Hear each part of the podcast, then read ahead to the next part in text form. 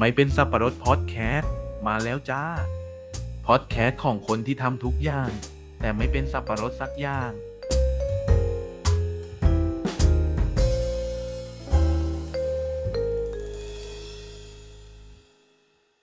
สวัสดีคุณผู้ฟังทุกท่านนะคะยินดีต้อนรับเข้าสู่รายการไม่เป็นสับปะรดพอดแคสต์ค่ะเอ่อพบกับเราสองคนทิและหมูนะคะสวัสดีค่ะ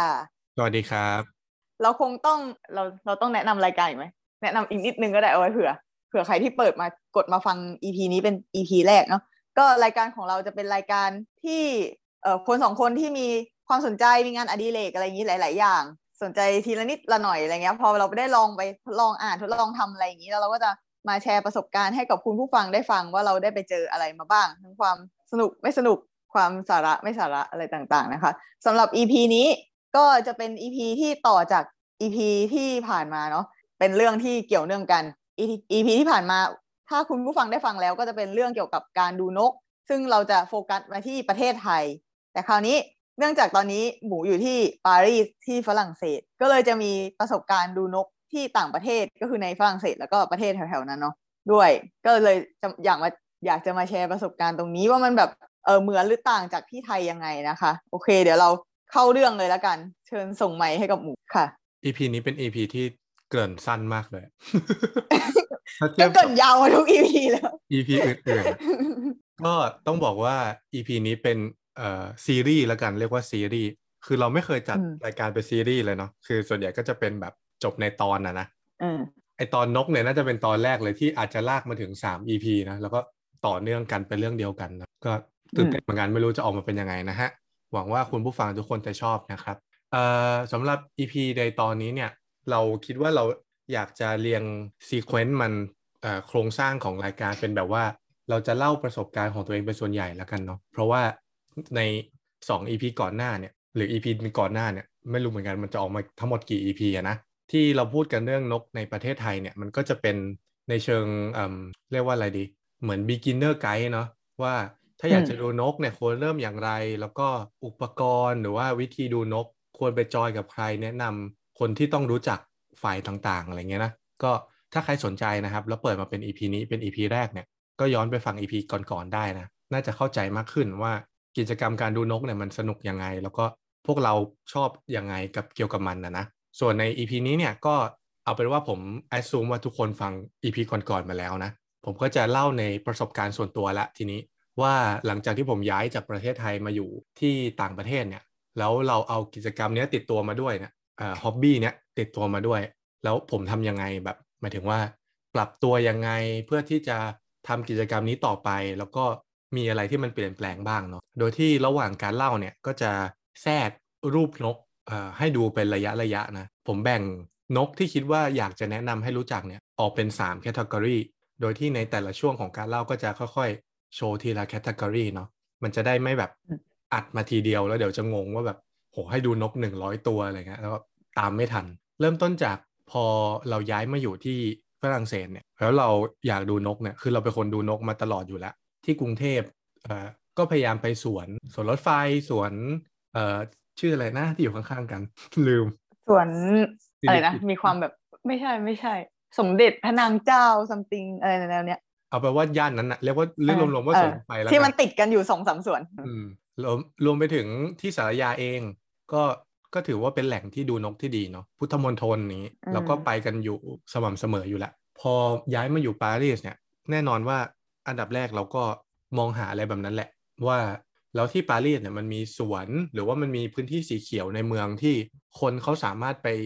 ดูนกกันโดยที่ไม่ต้องแบบออกไปชานเมืองออกไปต่างจังหวัดหรือไปอุทยานแห่งชาติที่มันอยู่แบบในป่าในเขาอะไรเงี้ยเนาะอันนั้นก็จะเป็นสเต็ปถัดมาแล้วเริ่มแรกเนี่ยผมก็เริ่มมองหาอะไรแบบนี้ก่อนแล้วก็พบว่ามีเรื่องที่เรียกว่าอะไรดีล่ะผิดจากความคาดหวังของเรานิดนึงผิดจากที่เราคิดนิดนึงก็คือเราคิดว่าในโลกประเทศที่หนึ่งเนี่ยโดยเฉพาะอย่างยุโรปประเทศโลกที่หนึ่งใช่ไหมเขาเรียกว่าประเทศโลกที่หนึ่งใช่ไหมเมื่อกี้พูดอะไรโลกประเทศที่หนึ่งจริงเหรอเออประเทศที่ ประเทศที่พัฒนาแล้วแล้วกันแล้วก็มีค่าของชีพสูงค่าบ้านค่าเช่าบ้านอะไรเงี้ยค่อนข้างแพงพื้นที่มันจำกัดอะเรียกง่ายๆเราก็ไม่ได้คาดหวังว่ามันจะมีพื้นที่สีเขียวเยอะแบบนึกด้วยลอจิกคนกรุงเทพอะแบบ ถ้ามันมีพื้นที่ว่างเขาคงเอาไปสร้างตึกละมั้งอะไรเงี้ยเพราะว่าสร้างห้างเออเพราะว่าพื้นที่อสังหามันแพงเหลือเกินอ่ะใช่ไหมแต่กลายเป็นว่าเมื่อกี้ก่อนเข้ารายการเนี่ยผมลองรีเสิร์ชดูพบว่าที่กรุงเทพเนี่ยถ้าผมรีเสิร์ชข้อมูลมาไม่ผิดนะฮะมีพื้นที่สีเขียวอยู่ประมาณ สองเปอร์เซ็นต์ พื้นเทียบกับขนาดพื้นที่ทั้งหมดของกรุงเทพอ่ะความใหญ่ของกรุงเทพมีพื้นที่สีเขียวอยู่ สองเปอร์เซ็นต์ แต่ว่าปารีสเนี่ยมีพื้นที่สีเขียวอยู่ สิบเปอร์เซ็นต์ แบบ เก้าจุดห้า อะไรเงี้ยก็คือเยอะกว่าประมาณห้าเท่าอ่ะอืมซึ่งก็น่าแปลกใจเหมือนกันซึ่งเรื่องนี้เป็นเรื่องที่เราสัมผัสได้ด้วยตัวเองจากประสบการณ์นะนะแต่ว่าเราไม่ได้รู้ตัวเลขเนี่ยเราเพิ่งจะรู้เมื่อกี้นี่แหละเพราะว่าในปารีสเนี่ยมีสวนขนาดใหญ่เยอะมากแบบสวนที่ใหญ่เท่าสวนรถไฟอ่ะน่าจะมีประมาณ สี่ห้า สวนอ่ะอืมรวมไปถึงสวนขนาดกลางที่เล็กลงมาอีกอ่ะน่าจะประมาณแบบเรียกว่าอะไรสวนลุมอ่าประมาณสวนลุมสวนลุมพินีเนี่ยก็มีอีกเยอะมากเป็นสิบอ่ะอยู่แบบกระจายแบบค่อนข้างทั่วถึงคือสมมติว่ายกตัวอย่างเช่นผมอย่างเงี้ยบ้านผมจะอยู่เยื้องไปทางขวาของปารีสทางตะวันออกก็จะมีสวนสวนหนึ่งที่เป็นสวนที่ใหญ่มากๆเรียกว่าเป็นป่าเลยก็ได้อ่ะอยู่ติดกับปารีสเลยอารมณ์ประมาณพุทธมณฑลอ่ะในขณะที่ก็จะมีขนาดไซส์เดียวกันเนี่ยอยู่ทางตะวันตกเหมือนกันแล้วก็ตอนเหนืออืมก็มีแต่เราอ่ะแทบไม่เคยไปตรงนั้นเลยคือเราไปประมาณสองครั้งอ่ะเพราะแค่อยากเปลี่ยนบรรยากาศแต่ว่าเราอ่ะก็จะยึดเป็นหลักในการดูนกอยู่ที่ไอ้พุทธมณฑลก้อนตะวันออกเนี่ยเพราะมันใกล้บ้านมากกว่าเอออันนี้ก็เป็นเรื่องแรกที่ค่อนข้างประทับใจคือเดี๋ยวจะมีเรื่องที่ชอบและไม่ชอบเกี่ยวกับการดูนกต่างประเทศนะนะเริ่มจากเรื่องที่ชอบก่อนก็คือเรื่องนี้แหละอ่าๆที่ว่าเออมีเรื่องจะแทรกอยากมีภาพสวนที่ฝรั่งเศสให้ดูไหมอ่ะนึกภาพไม่ออกอยากเห็นว่าแบบหน้าตาสวนเขาจะเป็นยังไงโอเคได้ถ้างั้นเดี๋ยวขออนุญาตทำการบ้านแป๊บนึงเอ่อชื่ออะไรวะสองพุทธมณฑลแห่งปารีสคือถ้าประเทศไทยเนี่ยมันก็จะมีสวนแนวแนวแบบสวนสวนรถไฟอะไรอย่างนี้ใช่ไหมที่จะดูแบบมีความแบบเป็นสวนปลูกตัดแต่งอะไรอย่างนี้หน่อยถ้าเป็นแนวพุทธมณฑลคือแนวปลูกแล้วปล่อยไปเลยไม่ค่อยดูแลปล่อยๆให้มันอยู่ตามธรรมชาติซะส่วนใหญ่เออถ้าเป็นสวนที่ปารีสจะเป็นแนวไหนขออนุญาตแชร์สกรีนแล้วก็จะอธิบายด้วยรูปหลายๆรูปแล้วกันนะก็แชร์สกรีนก่อนที่เห็นยังยังขึ้นวนๆมาแล้วโอเคก็ไอพุทธมณฑลด้านตะวันออกปารีสที่เราพูดถึงเนี่ยมันชื่อว่าบัวเดอแวงซองบัวเนี่ยแปลว่าบัวเดอแวงซองบัวเนี่ยแปลว่าวูดก็คือป่าใช่ก็คือเหมือนป่าแวงซองอะไรประมาณนี้แวงซองคือชื่อโดยที่จากประสบการณ์ของเราเนี่ยมันจะมีแยกกันสองฝั่งคือสามละกันสามฝั่งฝั่งนึงคือเป็นสวนแบบสวนตัดแต่งอ่ะสวนที่มนุษย์สร้างอันนี้ก็จะเป็นคล้ายคล้ายๆสวนรถไฟใช่ไหมสวนรถไฟเป็นสวนที่มนุษย์สร้างเนาะเป็นสวนที่มนุษย์จัดสรรว่าโอเคตรงนี้เป็นทางเดินตรงนี้เป็นไม้ดอกตรงนี้เป็นไม้ยืนต้นอะไรเงี้ยคือมันไม่ใช่สวนที่เกิดขึ้นตามตามธรรมชาติรวมไปถึงการขุดบ่อขุดบึงทำเอ่อศาลาริมบึงอะไรพวกเนี้ยอันนี้จะเป็นส่วนหนึ่งประมาณสักครึ่งหนึ่งของสวนก็จะเป็นส่วนที่มนุษย์สร้างขึ้นเนาะส่วนอีกพาร์ทนึงเนี่ยจะเป็นเหมือนรูปนี้คือจะเป็นสวนที่เขาปล่อยให้มันรกเลยคือเหมือนเป็นป่าเลยเออเอออันนี้ดูเป็นป่าจริงโดยที่จะแค่มีมีเอ่อเทรลเนาะก็คือเป็นทางเดินเท้าที่สามารถเดินได้เป็นแบบแต่แขนงไปทั่วทั้งป่าแต่ว่าส่วนที่มันไม่ใช่ทางเดินเท้าเนี่ยก็จะไม่ได้ไปสนใจมันเลยก็จะเป็นแบบเป็นป่าจริงๆอ่ะอืมทางเดินเท้ามันดูเป็นแบบเป็นดินจริงๆด้วยเนาะไม่ได้แบบปูหินปูปูนอะไรอย่างงี้แล้วก็ดูแบบแคบๆเลยไม่ได้กว้างดูค่อนข้างธรรมชาติใช่เป็นเป็นแบบนี้ใช่อันนี้ป่ะที่ไปเจอคนลำในป่าใช่ใช่กำลังจะพูดเลยว่า ถ้าใครเป็นเพื่อนกับเราใน Facebook ก็จะเห็นว่าประมาณสัก สองถึงสาม เดือนที่แล้วอ่ะเราโพสต์สเตตัสว่าเราเจอคนลำในป่าก็คือที่นี่แหละแล้วก็ป่าที่เราไปเจอก็หน้าตาแบบนี้แหละหน้าตาแบบที่กำลังให้ทีดูดูให้ทีดูอยู่เนี่ยก็คือเดี๋ยวอธิบายให้คุณผู้ฟังพอดแคสต์ละกันนะฮะก็นึกภาพว่าเป็นทางเดินเท้าที่เป็นทางดินเนาะถ้าเป็นภาษาไทยนั่นเรียกว่าทางลูกลังหรือเปล่าเราไม่แน่ใจนะแต่ว่าขนาดเนี่ยมันไม่ได้ใหญ่พอให้รถรถยนต์ผ่านได้เลยอ่ะคือจักรยานสวนกันสองคันยังยากอ่ะคือมันเล็กมากประมาณแบบถ้าเดินก็คือเดินเดินแถวตอนเลี้ยงเดินได้คนเดียวอืมโดยที่รอบๆเนี่ยก็จะบินจะเป็นไม้ทั้งไม้พุ่มไม้ยืนต้นขนาดเล็กขนาดใหญ่สูงขึ้นไปสูงจนมองไม่เห็นท้องฟ้าเพราะว่าด้วยใบไม้ที่มันหนาแน่นมากๆอ่ะมันปกคลุมไปหมดเลยอ่ะคือเงยหน้ามองไม่เห็นฟ้าไม่เห็นสีฟ้าเห็นแต่สีเขียวอืมเพราะว่าใบไม้มันค่อนข้างหนามากอันนี้ก็จะเป็นเอ่ออีกส่วนหนึ่งของสวนเนาะที่เป็นป่าจริงๆส่วนที่สามเนี่ยก็จะเป็น ส่วนที่เคยเป็นปราสาทมาก่อนคือที่ที่แวงซองเนี่ยสมัยก่อนคือมันเป็นแบบพื้นที่โคตรไกลเนี่ยหรอไหมคือปารีสมันก็ยังไม่ได้ขยายเมืองอ่ะเมืองก็ยังเป็นเมืองเล็กๆเพราะฉะนั้นถ้าเทียบจากศูนย์กลางปารีสมาถึงตรงเนี้ยแม่งไกลมากอ่ะเออเขาก็จะมีการสร้างพระราชวังไม่ใช่พระราชวังปราสาทเอาไว้เพื่อที่แบบเป็นเหมือนบ้านพักตากอากาศแล้วก็แบบให้พระมหากษัตริย์หรือราชวงศ์เนี่ยสามารถมาที่ไอ้ป่าตรงเนี้ยได้แล้วก็มาล่าสัตว์ได้อืมอืมแล้วปราสาทอยู่ไหนอ่ะยังมีอยู่ปะอันนี้เปิดแมปให้ดูที่เห็นแมปไหมโหเล็กมากเลยอ๋อมันซูมมันซูมอันนี้ได้เออเออเออเห็นแล้วก็พื้นที่ส่วนใหญ่เนี่ยก็จะเป็นเป็นสวนอันนี้อันนี้ซ้ายมือสุดเนี่ยอันนี้คือส่วนที่เขาตัดแต่งส่วนมนุษย์สร้างแล้วก็ขวามือเนี่ยที่มีบ่อเนี่ยก็คือส่วนมนุษย์สร้างส่วนตรงกลางเนี่ยจะเป็นป่าจริงๆที่มันแบบดูไม่ค่อยมีถนนเห็นไหมอืมอืมส่วนไอ้พระราชวังเนี่ยจะอยู่ตรงนี้ที่เป็นสีขาวๆอืมใช่อันนี้คืออันนี้คือที่ประจำเราเลยที่เราไปดูนกเราไปบ่อยมากเวลาแบบคิดอะไรไม่ออกก็ไปที่เนี่ยเพราะมันใกล้บ้านอืมอืมเออจริงๆส่วนธรรมส่วนที่เป็นป่าธรรมชาตินี่เยอะมากเลยนะน่าจะเกินเราว่าน่าจะเกิน ห้าสิบเปอร์เซ็นต์ ของทั้งหมดนี้เลยแล้วก็อีกหนึ่งข้อดีของปารีสก็คือเมโทรมันค่อนข้างครอบคลุมมากๆอ่ะคือนึกภาพว่าเราสามารถนั่งรถไฟฟ้าไปป่าได้เอออย่างที่กรุงเทพอย่างเงี้ยสมมติเราจะไปบางกระเจ้าอย่างเงี้ยคือสิ่งที่คล้ายป่าที่สุดสำหรับเราในกรุงเทพคือป่านะเราไม่แน่ใจว่าบางกระเจ้ามันมีรถไฟฟ้าไปถึงไหมเราว่าไม่น่าจะมีนะไม่แน่ใจเหมือนจะต้องลงสถานีแบบแนวแนวบางนาอะไรอย่างเงี้ยแล้วก็ต่อรถอะไรอย่างเงี้ยไกลสุดน่าจะได้เท่านั้นแต่ว่าที่เนี่ยคือไอ้ตรงพระราชวังที่เราบอกอ่ะมันมีรถไฟฟ้าไปเลยอ่ะเพราะฉะนั้นขึ้นมาแล้วเดินมาหลังพระราชวังก็เป็นป่าแล้วอ่ะอืมก็ค่อนข้างสะดวกมากๆแล้วก็เออนั่นแหละเป็นเรื่องที่ดีที่เราค่อนข้างประทับใจอืมโอเคเอ้ยนึกได้อย่างนึงอ่าฮะอ่าฮะกรุงเทพช่วงนี้ก็มีสวนเกิดใหม่ใช่ไหมสวนเบญจกิติเออแล้วก็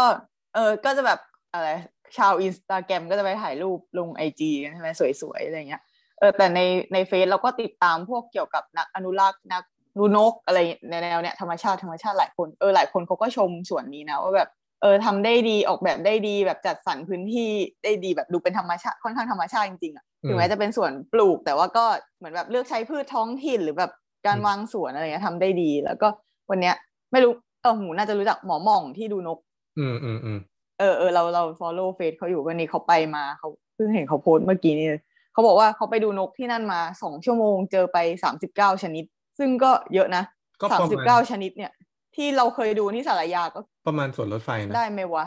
เวลาไปสวนรถไฟเราไม่ค่อยนับแต่ถ้าสารยาสามสิบเก้าชนิดนี่เยอะนะเมื่อเทียบกับปีหลังๆปีหลังๆดูสักครึ่งวันตั้งแต่แบบเริ่มเริ่มดูตอนเช้าเลยจนถึงเที่ยงเที่ยงอ่ะน่าจะได้ประมาณสักสามสิบเออสำหรับเราด้วยเออความสามารถเราคือต้องบอกว่าตัวเลขที่พิธีพูดเนี่ยสองชั่วโมงสามสิบเก้าสปีชีส์เนี่ยถามว่ามันเยอะไหมมันก็เยอะแหละคือมันอยู่ในเกณฑ์ดีแหละว่าแบบน่าน่าประทับใจอ่ะแต่ว่ามันก็มีปัจจัยหลายอย่างที่ต้องคำนึงเช่นเราเอาเลขเราเทียบกับเลขหมองหมองไม่ได้ไงใช่ใช่ใช่ใช่เพราะว่าอย่างนั้นด้วยเขาดูเพราะว่าความความดูเขาเขาน่าจะสังเกตเห็นนกได้เก่งกว่าเราและไอเดนได้เก่งกว่าบางอย่างมันอาจจะคล้ายๆกันแต่เราแบบอาจจะเหมารวมเป็นชนิดเดียวกันก็ได้ใช่ใช่แต่ถึงอย่างนั้นก็เถอะไอสามสิบเก้าก็ถือว่าเยอะแต่ถามว่าเยอะแบบว้าวไหมอ่ะสำหรับเราเราว่าไม่ว้าวเพราะว่าถ้าว้าวเนี่ยเราว่าน่าจะแบบห้าสิบหกสิบสปีชีส์อย่างเงี้ยอันนี้คือว้าวเออเออเอออืมใช่ใช่แต่ก็น่าประทับใจอยู่แล้วใช่เออใช่แต่ก็ถือว่าเออก็ทำได้ดีสำหรับส่วนเอออันนี้ขอเสริมเรื่องทีนิดนึงคือมีอีกหนึ่งงานอดิเรกที่เราทำมาเสมอทำมาเป็นปีแล้วแต่ว่าไม่ค่อยได้คุยกับใครคือเราชอบดูรีวิวบ้านและคอนโดในกรุงเทพ เราเราดูเยอะมากเลยนะคือแบบคนอื่นเขาอาจจะแบบถ้าเป็นเด็กก็คือฟังนิทานก่อนนอนหรือถ้าเป็นผู้ใหญ่บางคนก็คือฟังเรื่องผีก่อนนอนสำหรับเราอ่ะคือดูรีวิวบ้านก่อนนอน channel ชื่อใน YouTube ชื่อว่า Think of Living เนี่ยที่เขาชอบรีวิวบ้านกูดูเออเออเคยเห็นกูดูทุกคลิป คือแล้วไงจะพูดเรื่องนี้เพราะว่าที่กรุงเทพอ่ะกำลังจะมีเมกะโปรเจกต์คือเป็นโปรเจกต์ใหญ่มากๆของบริษัทเอ่อชื่ออะไรจำไม่แน่ใจเป็นคือเขาเป็นเจ้าของพื้นที่ในกรุงเทพอ่ะน่าจะชานเมืองหน่อยนะน่าจะแถวแถวบางนาอะไรเงี้ยเอ่อชื่อว่า The Forestria เป็นเมกะโปรเจกต์ประมาณพื้นที่ประมาณ หนึ่งพัน ไร่อ่ะคือใหญ่โคตรๆอืมโดยที่เขาจะสร้างทั้งคอนโดทั้งบ้านเดี่ยวทั้งเอ่อบ้านพักคนชรา Wellness Center อย่างเงี้ยทุกอย่างอ่ะจะอยู่ในพื้นที่ หนึ่งพัน ไร่เนี่ยโดยที่ระหว่างระหว่างแต่ละโครงการอ่ะเขาจะสร้างเป็นป่าจริงๆคือเขา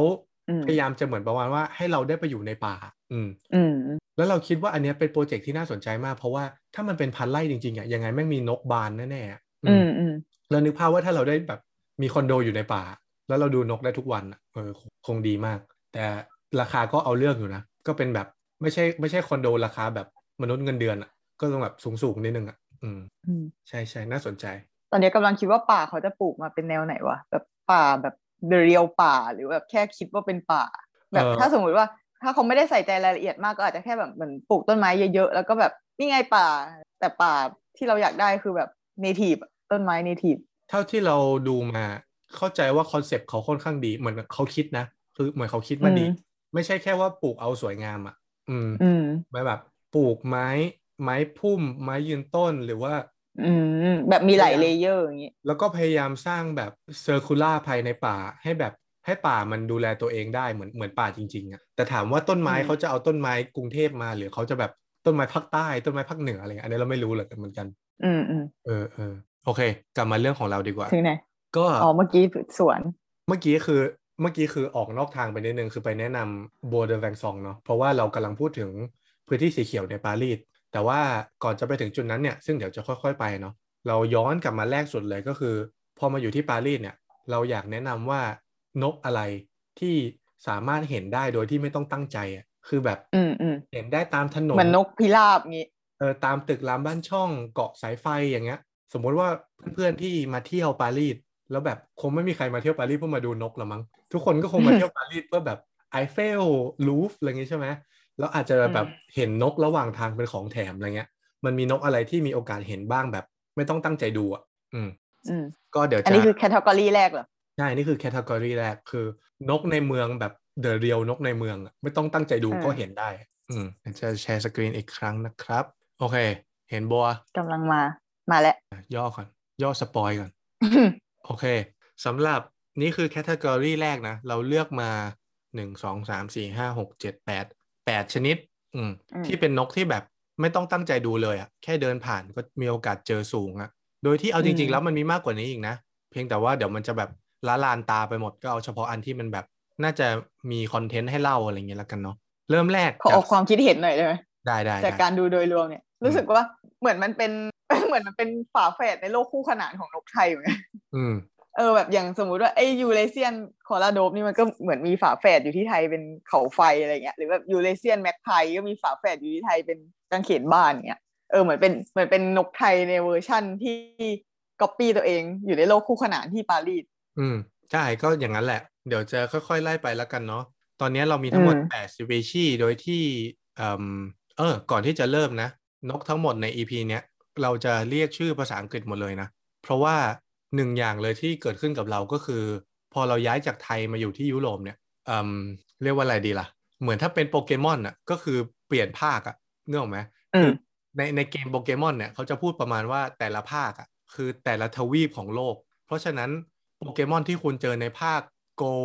ภาคเอเมอรัลเนี่ยมันก็จะหน้าตาไม่เหมือนกันอาจจะมีซ้ำกันบ้างเล็กน้อยโดยที่เขาบอกว่าเออเนี่ยก็เปลี่ยนทวีปไงโปเกมอนแต่ละทวีปหน้าตามันก็ไม่เหมือนเดิมอะไรเงี้ยสำหรับเราคือนั่นคือสิ่งที่เกิดขึ้นจริงกับกูเลยคือ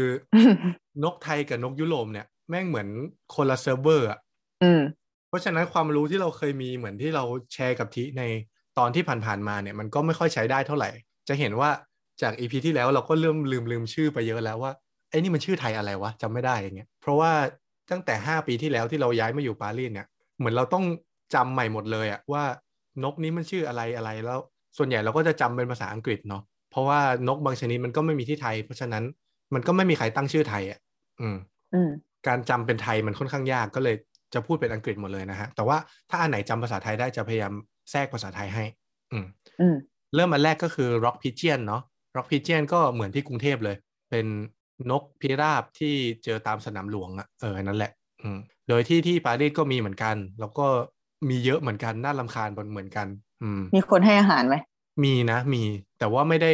ไม่ได้เยอะเหมือนที่ไทยอ่ะเห็นบ้างแต่เล็กน้อยอืมแล้วมันมาเกาะตามตึกแล้วก็อุอุอุอุใช่ใช่ใช่แล้วก็ที่ปารีสก็มีปัญหาเดียวกับที่กรุงเทพเลยก็คือนกพิราบมาทำรังตรงระเบียงอะไรเงี้ยก็มีเหมือนกันเขาก็ต้องเอาไอ้เหล็กที่มันเป็นแบบเหมือนลวดลวดอ่ะมามาแปะไว้ที่ระเบียงเพื่อให้นกมันเกาะไม่ได้อ่ะเออ ก็มีเขาทำไอ้นี่กันปะวะตะข่ายกันนกอะไรอ่ะไม่ได้ทำเป็นตะข่ายนะแต่จะทำเป็นที่เราเห็นบ่อยๆจะคือทำเป็นลวดเดี๋ยวเปิดให้ทีดูละกันเราไม่รู้ว่ามันต้องกำลังคิดว่าแบบถ้าเป็นตึกตามปารีสอ่ะตึกมันจะสวยใช่ไหมสถาปัตยกรรมอะไรต่างๆถ้ามาทำแบบตะข่ายกันนกแบบประเทศไทยก็แบบโอ๊ยเสียดายไม่น่าทำกันเราไม่รู้ว่ามันต้องเสิร์ชว่าอะไรวะเราไม่รู้มันเรียกว่าอะไรอะแต่มันเป็นไอเนี่ยเหล็กซีซีใช่ป่ะแบบแหลมๆเงี้ยเออที่นึกออกไหมที่เคยเห็นไหมพอจะนึกภาพออกเหมือนเคยเห็นเหมือนเหมือนไว้กันขโมยตามรั้วของประเทศไทยแต่ว่าอันนี้ไม่ใช่ไว้กันนกก็เออเหมือนมันประมาณประมาณว่าเป็นจะเป็นเหล็กซีกแหลมๆชี้ๆขึ้นมาเหมือนประมาณให้นกเกาะแล้วยืนไม่ได้อ่ะอืมใช่เออขอพยายามอีกแป๊บนึงถ้าไม่เจอก็คือไม่เจอคือมันคงมีวิธีเสิร์ชเออนี่ดูอวอยพี่เจียนมันคืออันนี้มันจะมันจะทรงๆเนี้ยมันจะมันจะทรงๆเนี้ยแล้วก็เอาไปแปะไว้ตรงระเบียงอ่ะแล้วนกมันจะยืนไม่ได้เหมือนอะไรดิเหมือนกระเหมือนก้างปลาที่ที่ที่ยาวและชี้ชี้โดชี้เดชี้มั่วๆเหมือนเหมือนหนามของกระบองเพชรอ่ะแบบมาถึงว่าเป็นแถบเนาะอันนี้เป็นแถบยาวๆตามแนวหน้าต่างนี้แต่ว่าไอ้บนแถบนั้นจะมีก้านชี้ๆขึ้นมาเหมือนเป็นก้างปลาหรือหนามกระบองเพชรเนี้ยจะชี้ในทิศแบบควยๆกันให้นกเกาะยืนไม่ได้เอออันนี้จะเห็นบ่อยมากที่ปารีสเป็นวิธีป้องกันนกพิราบเนี่ยแหละมาทำรังซึ่งก็ไม่รู้ว่ามันได้ผลไหมนะเราว่าไม่เออกำลังคิดเลยว่ามันจะได้ผลไหมเรารู้สึกว่ามันจะได้ผลกับขอบหน้าต่างขอบระเบียงแต่ว่าตัวระเบียงเลยอ่ะไอเนี้ยไม่น่าได้อืมก็จะประมาณนี้คนปารีสเขาตากผ้ากันไหมไม่ตากไม่ตากเอออาจจะไม่จำเป็นมากก็ได้อ๋อแล้วก็พอพูดถึงนกพิราบนึกได้อีกอย่างรู้สึกว่านกพิราบที่ปารีสมันหน้าตาต่างจากนกพิราบที่ไทยไหมเออไม่ต่างนะไม่อาจจะสีอาจจะลายแตกต่างกันเล็กน้อยหรือว่าอาจจะในฤดูหนาวอาจจะอ้วนกว่าเพราะว่าพิราบที่ปารีสอาจจะต้องพองขนเพื่อแบบความอบอุ่นอะไรเงี้ยแหละเนาะแต่รวมๆแล้วไม่ได้ต่างมากอืมที่ว่าไงจำได้ว่าเคยไปเออรูปเนี้ยไม่ต่างเลยรูปนี้เหมือนเหมือนเป๊ะเลยเป็นนกพิราบไทยมากแต่เคยตอนนั้นเราเคยไปสิงคโปร์แล้วก็นั่งสังเกตนกพิราบที่สิงคโปร์รู้สึกว่ามันมีความต่างจากไทยนิดนึงรู้สึกว่ามันจะตัวใหญ่กว่านิดหน่อยอันนี้ไม่รู้ไม่รู้คิดไปเองด้วยหรือเปล่าเพราะว่าสังเกตจำนวนเอ็นไม่เยอะ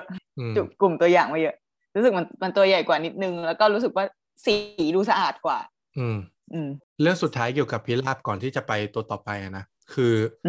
อีกหนึ่งอย่างที่เราทำเป็นชีวิตประจำวันคือการขี่จักรยานเนาะไม่ว่าจะเป็นการขี่จักรยานไปทำงานหรือว่าไปหาเพื่อนอะไรเงี้ยเราพบว่านกพิราบที่ปารีสโง่กว่าที่ไทยยังไง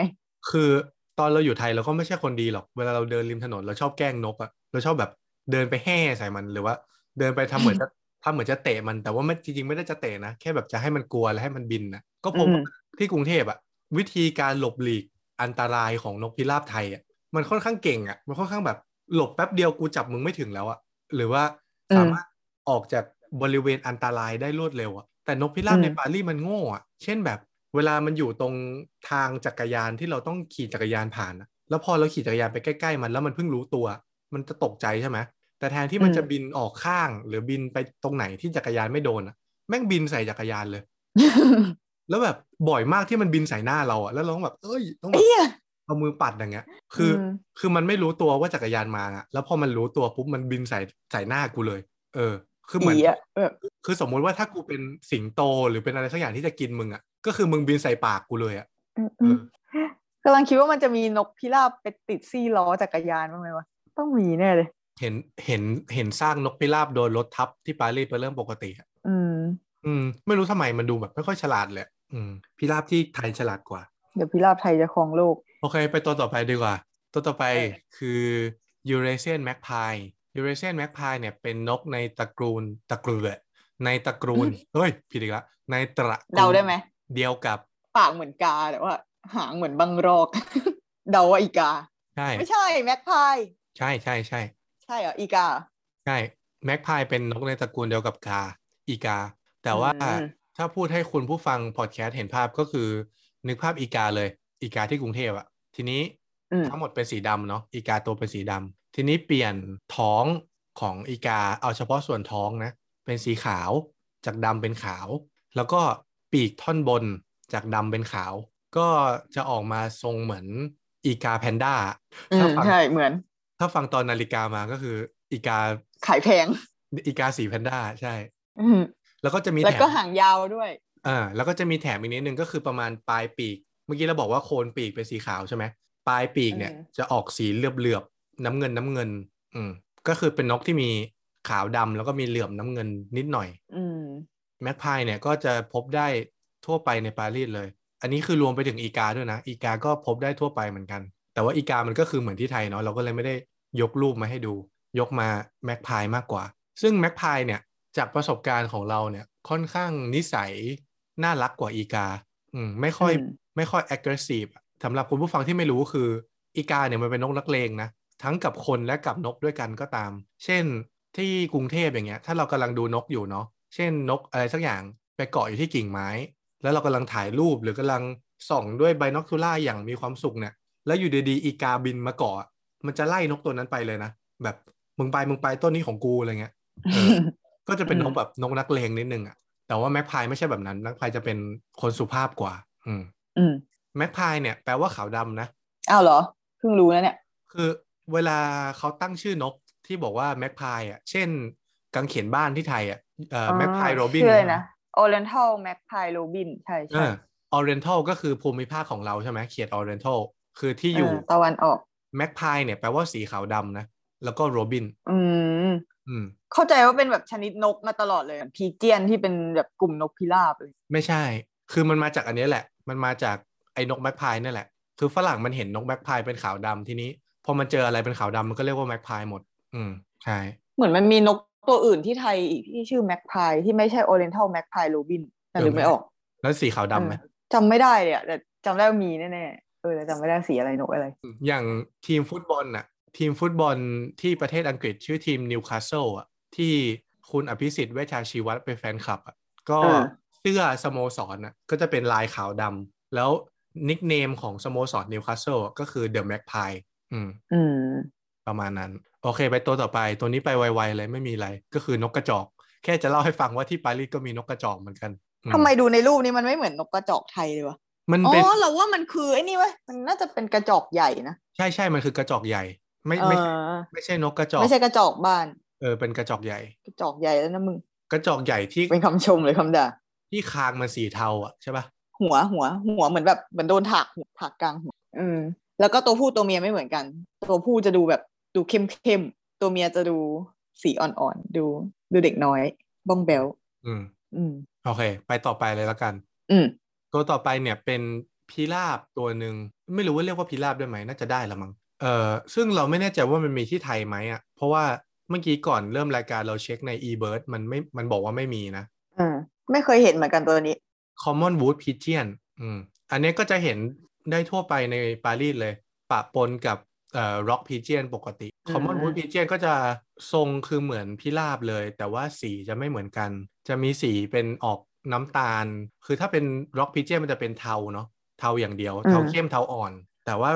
อ่า Common Wood Pigeon เนี่ยมันจะมีเทาและน้ำตาลปนๆกันอืมประมาณนั้นแล้วก็ปีกไม่มีลายคือถ้าเป็นพิราบธรรมดาปีกมันจะแบบมีมันจะเทาอ่อนเนาะแล้วก็มีแถบเทาเข้มอยู่ สองถึงสาม แถบเลยอันเนี้ยปีกจะเหมือนจะมีสีเดียวเลยอืมมีสีขาวนิดเดียวแซมๆทำไมตามันดูแบบตาเหมือนนกพิราบที่เช็ดเครื่องสำอางออก เหมือนตานกพิราบปกติอ่ะมันดูเข้มกว่าดูเหมือนแบบเหมือนคนที่ทาอายแชโดว์กรีดอายไลเนอร์อะไรต่างๆแต่นกเนี้ยเหมือนคือแบบเหมือนล้างเครื่องสำอางที่ตาแล้วเอ้ยมีข้อสงสัยว่าเอ้ยมันมีมันมีแค่แกงนกพิราบปะที่บนบนจะงอยปากมันมีอะไรสักอย่างเออนี่จริงๆสังเกตมาสักพักแล้วแต่ไม่เคยตั้งคำถามเออไม่รู้ใช่ใช่ใช่มันจะมีเหมือนกินข้าวแล้วเม็ดข้าวไปแปะบนจะงอยอ่ะ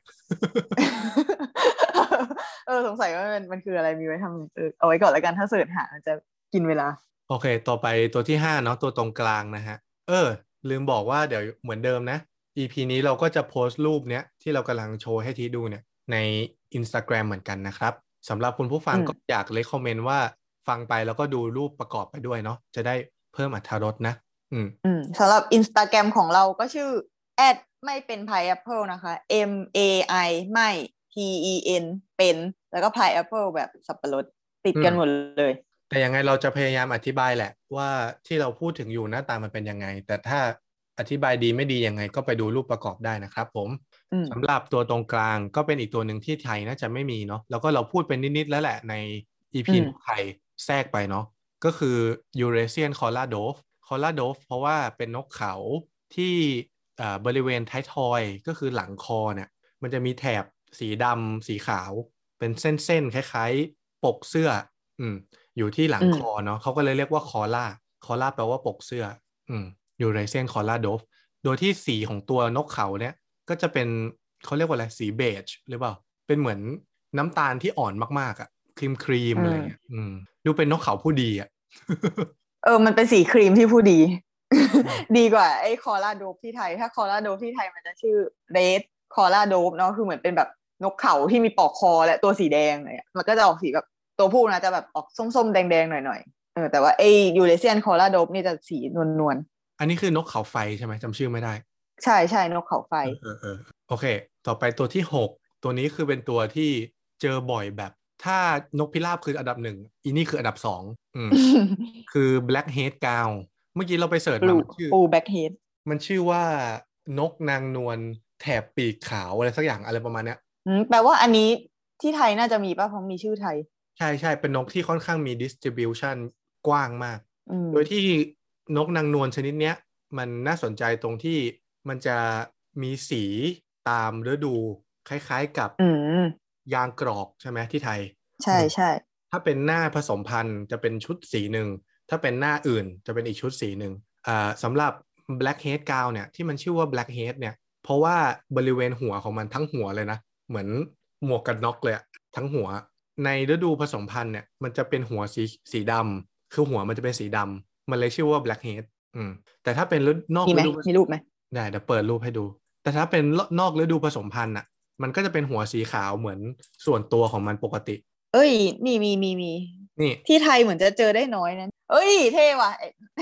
เอ้ยมันแบบขาวดำชัดดีเออคือหัวมันจะค่อยๆดำค่อยๆขาวอย่างเงี้ยเออยังไงดีวะเหมือนไม่เหมือนใส่หมวกกันน็อกเหมือนใส่หน้ากากอืมหน้ากากสีดำแบบดำสนิทเลยซึ่งถ้าตอนที่เหลือขาวซึ่งถ้าตอนที่มันดำสนิทมันก็จะแบบเด่นมากอ่ะเออเฮ้ยเหมือนมาร์คเหมือนมาร์คโคลนคนมาร์คหน้าด้วยโคลนแต่ว่าแบบแม่งทารอบตารอบปาก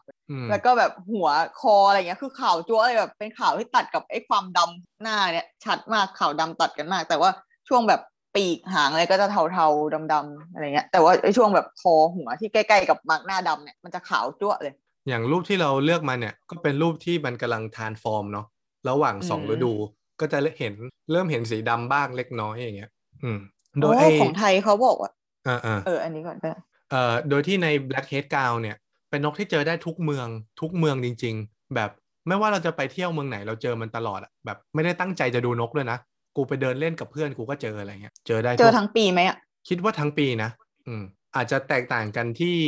ชุดสีเท่านั้นเองเนี่ยในของไทยอ่ะเขาบอกว่าถิ่นอาศัยชายฝั่งทะเลแม่น้ำหนองบึงและแหล่งน้ำจืดขนาดใหญ่นกอบพยพพบค่อนข้างบ่อยเฉพาะบางพื้นที่แล้วไอ้แบบแผนที่ประเทศไทยที่มันแบบจะระบายสีว่าเจอที่ไหนบ้างก็คือระบายสีแค่แบบเหมือนอ่าวตัวกอ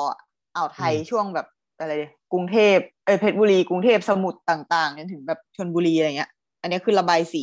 แต่ว่ามันจะมีส่วนอื่นของประเทศไทยอ่ะอย่างเช่นแบบภาคกลางสองจุดภาคเหนือจุดหนึ่งภาคใต้จุดหนึ่งเนี่ยอันนี้คือเป็นแค่วงกลมเฉยๆแบบน่าจะเจอแค่ครั้งสองครั้งอะไรอย่างงี้เองเออแล้วก็เลยเดาเอาว่าแบบหรือว่าปกติมันไม่ได้อยู่ไทยวะแบบอยู่เขตเหนือเหนือหนาวๆไปหน่อยอะลัติจูดสูงๆแล้วก็มาไทยบ้างบางทีซึ่งปารีสก็อาจจะเป็นที่อยู่ประจำของมันที่นึงเฮ้ยมันมีนกนางนวลที่มันหน้าดำในฤดูผสมพันธุ์เหมือนกันด้วยนะหรอมีนกนางนวลธรรมดาก็หน้าดำแบบนี้ในฤดูผสมพันธุ์แล้วก็มีนกนางนวลเล็กอันนี้คือดำทั้งหัวเลยอะแบบเหมือนเอาถุงครอบหัวถุงสีดำเอ่อใน Merlin Bird ไอ ดี เนาะแอปพลิเคชันที่เราแนะนำไปในตอนที่แล้วเนี่ยบอกไว้ว่า blackhead gown สามารถพบได้ทั้งปีนะอืมที่ปารีสนะปารีสอืมอืมใครหนาวก็บินไปใครไม่หนาวก็อยู่นี่นี่ พูดไปเรื่อยโอเคตัวต่อมาเนาะตัวรองสุดท้ายคือ Eurasian Blackbird Eurasian Blackbird เนี่ยเป็นนกที่ตามชื่อเลย Blackbird คือแม่งตัวสีดำทั้งตัวอืมโดยที่มีปากสีเหลืองเท่านั้นเองเอ่ออธิบายลักษณะละกันลักษณะของ Eurasian Blackbird เนี่ยใกล้เคียงสุดน่าจะเป็นอะไรดีล่ะคิดเหมือนกันไหมนกเอี้ยงรู้สึกว่าเหมือนนกเอี้ยงใช่ๆคล้ายๆนกเป็นเอี้ยงหงอนที่ไม่มีหงอนใช่คล้ายๆนกเอี้ยงแต่ว่าจะไม่ได้ทรงเดียวกับนกเอี้ยงหรือว่าอยู่ในตระกูลเดียวกับนกเอี้ยงนะแค่ขนาดประมาณเดียวกันอืมแล้วก็จะเป็นนกที่หากินตามพื้นดิน ถ้าไปบริเวณสักบริเวณหนึ่งที่มันมีพื้นพื้นหญ้าที่แบบน่าจะมีหนอนอยู่ตรงนั้นอ่ะก็จะเจอแบล็คเบิร์ดเพราะมันกินหนอนอืมแล้วก็ความแตกต่างก็คือสีดำเนี่ยจะเป็นตัวผู้ส่วนตัวเมียจะเป็นสีน้ำตาลแล้วก็จะมีลายลายที่ที่ท้องอืมอันนี้ก็เป็นแบล็คเบิร์ดซึ่งพบได้บ่อยเหมือนกันถ้าแบบหลังบ้านใครมีสวนอย่างเงี้ยก็คือมีแบล็คเบิร์ดแน่ๆอืมตัวสุดท้ายคือ European Starling Starling เนี่ยเทียบง่ายๆน่าจะไซส์ประมาณนกกระจอกแต่เป็นนกกระจอกที่สีสันสวยงามโดยที่โดยรวมๆของมันน่ะสีมันจะออกทะมึนๆเนาะดำๆเทาๆแต่ว่าท้องมันเนี่ยจะเป็นน้ำเงินแบบเหลือบๆซึ่งไอ้ท้องน้ำเงินเหลือบๆเนี่ยเปรียบเสมือนท้องฟ้ายามค่ำคืนโดยที่ โดยที่ในท้องฟ้าเนี้ยมีจุดสีขาวๆเหมือนเป็นดาวอ่ะอยู่เต็มไปหมดอืมอืมเขาก็เลยเราเลยเดานะว่ามันเลยชื่อ Starling เพราะว่าท้องมันอ่ะเหมือนเหมือนมีดาวแล้วก็มีพื้นหลังเป็นท้องฟ้าตอนกลางคืนอ่ะขอยกมือเสริมอืมแล้วว่า Starling มันคือมันหมายถึงนกกลุ่มกิ้งโคงหรือเปล่าเพราะว่าจำได้ว่าที่ไทยก็มีนก Starling ก็เลยมาหาว่ามันคือนกอะไรมันคือพวกกิ้งโคงในเนี้ยในในเบิร์ดไกด์อ่ะคือถ้าถ้ากดไปตรงแก๊งกิ้งโคงแก๊งนกเอี้ยงเนี้ยก็จะมีหลายตัวเลยที่แบบชื่อ Starling อืมเออซึ่งไม่ได้แบบไม่ได้ไม่ได้มีลายแบบนั้นก็เลยคิดว่าแบบอาจจะเป็นชื่อชื่อกลุ่มแล้วหรือว่าเริ่มมาจากอีนี่แหละ อีนี่คือตัวแรกของกลุ่มนี้ที่ได้รับการตั้งชื่อหลังจากนั้นคนในแก๊งก็เลยกลายเป็น Starling กันหมดก็เป็นไปได้นะเราไม่รู้หรอกเราก็เดาเหมือนกันนะคำว่า Starling มันมาจากไหนนะแต่แค่อยากจะอธิบายว่าท้องมันเหมือนท้องฟ้าจริงๆคือมันเป็นจุดๆๆๆอ่ะแต่บางคนเขาก็ไม่ชอบนะคือบางคนที่เขากลัวจุดกลัวรูอย่างเงี้ยอีนกนี่ก็น่ากลัวเหมือนกันเหรอเออเดี๋ยวลองเสิร์ช Starling ใน Google อ่ะแล้วบรรยายหน่อยว่าที่รู้สึกยังไงตอนนี้รูปที่หมูให้ดูมันคือมันเป็นรูปสายไฟที่มีไอ้ Starling เนี่ยเกาะอยู่เยอะๆแล้วคราวนี้พอด้วยความเยอะแล้วมันรูปเล็กอ่ะมันก็เลยเห็นรูปไม่ชัดตอนตอนแรกก็คิดว่าเป็นรูปเหมือนสีเพี้ยนๆอ่ะเพราะสีมันเหลือบใช่ไหมมันกลายเป็นเหมือนเหมือนสีเพี้ยนโอ้ยเออเออเออก็มีความน่ากลัวอยู่นะโอ้ยไอ้ตัวที่จุดเยอะอ่ะน่ากลัวเหมือนอะไรดีอ่ะเหมือนมะม่วงที่เพี้ยขึ้น แต่คือสีไม่ใช่สีมะม่วงนะคือสีมันแบบดำๆเหลือบๆเขียวๆม่วงๆอะไรในแนวเนี้ยเออเหมือนไอ้ตรงคอนกพิราบไอ้คอนกพิราบที่มันเหลือบๆงั้นอ่ะแต่ไอเหลือบของไอ้ตัวเนี่ยมันขยายวงกว้างกว่านั้นแล้วรู้สึกว่าจะสีชัดกว่านั้นแต่ว่าตามตัวของมันเหมือนเหมือนเพลี้ยเกาะ เหมือนเพลี้ยเกาะตามตัวเป็นสีขาวๆจุดๆแล้วคือบางตัวมันก็จุดกระจายหน่อยอ่ะแบบไม่ไม่ถี่อ่ะมันก็จะไม่ค่อยน่ากลัวว่ะแต่บางตัวจุดมันถี่ไม่น่ากลัวจริงอืมอุ้ยไม่เอาน่ากลัวปิดปิดรูปดีกว่าแล้วก็อีกอย่างหนึ่งที่เป็นลักษณะนิสัยของ Starling เนี่ยก็คือมันมักจะไม่มาตัวเดียวคือเวลามันบินเนี่ยมันบินแบบเป็นสิบอ่ะถ้ามันช่วงเย็นๆที่แบบมันหากินเสร็จแล้วเตรียมจะเข้าบ้านนอนโอ้มันเป็นพฤติกรรมของนกกลุ่มนี้แน่เลยแล้วมันไปเกาะต้นไม้ต้นไหนอ่ะทั้งต้นก็จะมีแต่ Starling เป็นร้อยตัวเลยแบบนอนด้วยกันอืมใช่เอ๊ะเราจำไม่ได้เราพูดไปเมื่อ อี พี ที่แล้วหรือเปล่าแต่เราไปอ่านว่าแบบไอ้นกที่มันชอบเกาะรวมกลุ่มอ้อพูดพูดเพื่อนชอบเกาะรวมกลุ่มกันสายไฟนอนด้วยกันตอนเย็นอะไรเงี้ยมันคือแก๊งนกเอี้ยงแล้วก็ไอ้เนี้ยก็คือ Starling แก๊งเดียวกับนกเอี้ยงอาจจะเป็นแบบพฤติกรรมของกลุ่มอืมอืมโอเคหมดแล้วสำหรับนกที่ไม่ต้องตั้งใจดูก็เห็นได้ในเมืองที่ว่าไงเออเออเหมือนเหมือนหลายๆตัวก็เหมือนเป็นมีโลกคู่ขนานอยู่ที่ไทยแล้วก็ถึงแม้บางตัวจะดูเหมือนจะหน้าตาดีกว่าแต่ก็น่าสร้างความรำคาญให้เหมือนกันคิดว่านกอะไรที่มันอยู่ในเมืองได้จนแบบไม่ต้องตั้งใจดูก็เห็นได้ก็คือเป็นนกที่ปรับตัวเก่งให้เข้ากับในเมืองแล้วพอมันปรับตัวให้เข้ากับในเมืองได้ดีก็จะเออพอมันอยู่ง่ายเกินไปจะสร้างความรำคาญอืมโอเคสำหรับเรื่องต่อมาเนาะก่อนจะไปนกประเภทต่อไปเนี่ยเราก็อยากจะแชร์เรื่องนึงก็คือตลอด สี่ถึงห้า ปีที่อยู่ที่ยุโรปเนี่ยเราก็ไม่ได้ดูนกเฉพาะที่ปารีสคือปารีสเนี่ยเป็นหลักเราดูเป็นไม่รู้กี่ครั้งแล้วอาจจะถึงร้อยครั้งแล้วมั้งแต่ว่าเวลาเราไปเที่ยวเมืองอื่นๆในฝรั่งเศสเองหรือว่าเวลาเราไปเที่ยวต่างประเทศเนี่ยถ้าเกิดว่ามันเป็นทริปยาวๆอ่ะเราก็พยายามเราก็พยายามจะหาสักวันนึงที่ไม่ต้องทำอะไรแล้วก็เสิร์ชใน Merlin Bird ไอ ดี อ่ะว่าที่นี่มันมีฮอตสปอตตรงไหนหรือว่าที่เมืองเมืองเนี้ยเขาไปดูนกกันแถวไหนมันมีรีพอร์ตส่งกลับมาที่ eBird จากโลเคชันไหนเยอะอืมก็แปลว่าน่าจะเป็นแหล่งที่เขาไปดูนกกันเนาะอันนี้ก็อาจจะเป็นเทคนิคที่เอามาแชร์ให้คุณผู้ฟังฟังได้ว่าถ้าเกิดว่าเราไปต่างประเทศแล้วเราอยากไปดูนกหรือเราต้องไปเรียนต่อเราต้องไปย้ายไปอยู่ต่างประเทศแล้วเราอยากไปดูนกเนี่ยแต่ไม่รู้ว่าคนที่นี่เขาดูนกที่ไหนกันก็ลองไปเปิดใน eBird ดูเลือกโลเคชันเป็นเมืองที่เราสนใจแล้วก็ดูว่ารีพอร์ต มันส่งมาจากโลเคชันไหนเราก็จะพอรู้แล้วว่าโอเคเขาไปดูนกกันตรงนี้นะอย่างนั้นจากประสบการณ์เราก็ไปดูนกมาสัก ห้าหก เมืองในปารีสเอ้ยในฝรั่งเศสแล้วก็ถ้านอกประเทศก็จะมีอังกฤษกับอิตาลีที่เคยไปอื่นๆก็ไปแหละแต่ว่าไม่ได้ดูนกอะไรเงี้ยเออเล่าอะไรดีล่ะมีที่มีอะไรอยากถามเกี่ยวกับประเด็นนี้ไหมตอนนั้นจำได้ว่าที่หมูเคยไปเมืองอะไรหนาวๆที่แบบหิมะเยอะๆแล้วไปดูอืมอืมอืมเอออยากรู้ว่าเจอนกอะไรบ้างในที่แบบนั้นก็อันนั้นที่ทีพูดถึงเอ้ยเมืองนั้นคือที่ไหนเอออันนั้นที่ทีพูดถึงคือเมืองชื่อว่าชามอนิกชามอนิกเนี่ยเป็นเมืองตากอากาศยอดนิยมของประเทศฝรั่งเศสเพราะว่ามันเป็นเมืองที่อยู่บริเวณตีนเขาของเทือกเขาแอลป์เทือกเขาแอลป์เนี่ยก็เป็นเหมือนเรียกว่าอะไรดีล่ะถ้าเอเชียมีเทือกเขาฮิมาลัยอ่ะยุโรปก็คือเทือกเขาแอลป์อ่ะที่เป็นเทือกเขาที่สูงแล้วก็มีหิมะเยอะกิจกรรมกีฬาหิมะต่างๆเช่นสกีสโนว์บอร์ดอะไรเงี้ยก็จะเกิดขึ้นแถวนั้นอืมอย่างประเทศสวิตเซอร์แลนด์เนี่ยก็คือเป็นเทือกเขาแอลป์ทั้งประเทศอืมประมาณนั้นมันก็จะมีพรมแดนฝั่งหนึ่งที่ติดกับฝรั่งเศสก็คือบริเวณเมืองชามอนิกที่เขาก็จะไปเล่นสกีกันตอนนั้นเราก็ไปแล้วก็เป็นทริปยาวประมาณ สี่ห้า วันมั้งแล้วก็มีวันหนึ่งที่เราแบบเบื่อแล้วขี้เกียจเล่นแล้วเราแค่อยากไปเดินเล่นอะไรเงี้ยก็เลยไปดูนกก็เจอนกที่น่าสนใจแต่ก็ไม่ได้เยอะมากเราไม่แน่ใจว่านกมันน่าจะอพยพหรือมั้งว่าตอนนั้นเราเราไปปีใหม่พอดีอ่ะก็คือวินเทอร์อ่ะก็มีเจอบ้างมีเจอบ้างซึ่งบางตัวก็มีรูปอยู่ใน อี พี นี้ด้วยเดี๋ยวถ้าถึงเวลาเดี๋ยวจะพอยให้ดูว่านกเนี้ยเคยเจออะไรเงี้ยพูดให้สอดคล้องกับที่พูดไปเมื่อกี้ก็คืออย่างตอนไปชามอนิกเราก็ไม่รู้เนาะว่าแบบเขาดูนกกันแถวไหนเราก็เปิดจาก eBird นี่แหละเราก็ดูว่าอ๋อตรงบริเวณนี้เขาไปดูนกกันนะแล้วเราก็เลยไปทีนี้จะเพื่อไม่ให้เสียเวลาเดี๋ยวเราจะไปแคตตากรีที่สองแคตตากรีที่สองเนี่ยก็คือสมมุติว่าคุณผู้ฟังเนาะเสิร์ชใน eBird แล้วพบว่าอ๋อเขาไปดูนกในสวนกันสวนสาธารณะตรงนี้ตรงนี้อย่างเงี้ยเราก็อยากจะมาแนะนำถ้าจากประสบการณ์ของเราเราก็จะพูดว่าสวนสาธารณะในปารีสเป็นหลักอะนะว่าถ้าคุณมาดูนกในสวนสาธารณะเนี่ยมีโอกาสที่จะเจอนกแบบไหนบ้างโดยที่ความการจำกัดความคำว่าสวนสาธารณะของเราอ่ะมันก็คือสวนสาธารณะจริงๆอ่ะที่แบบอาจจะไม่ต้องเป็นสวนใหญ่ๆก็ได้ไซส์ประมาณสวนลุมอย่างเงี้ยก็พอแล้วหรือไซส์ประมาณสวนของสารยาชื่ออะไรนะลุงมณฑลไม่ใช่ไม่ใช่สวนที่อยู่ในมหิดลสารยาสวนซีรีลุคชาติเออคือไซส์แค่นั้นนะไม่ต้องใหญ่มากแบบเดินกลับใช้เวลาประมาณชั่วโมงหนึ่งเลยอันนี้คือเดินนะแต่ถ้าดูนกมันคงนานกว่านั้นแหละอืมเอ่อเริ่มต้นที่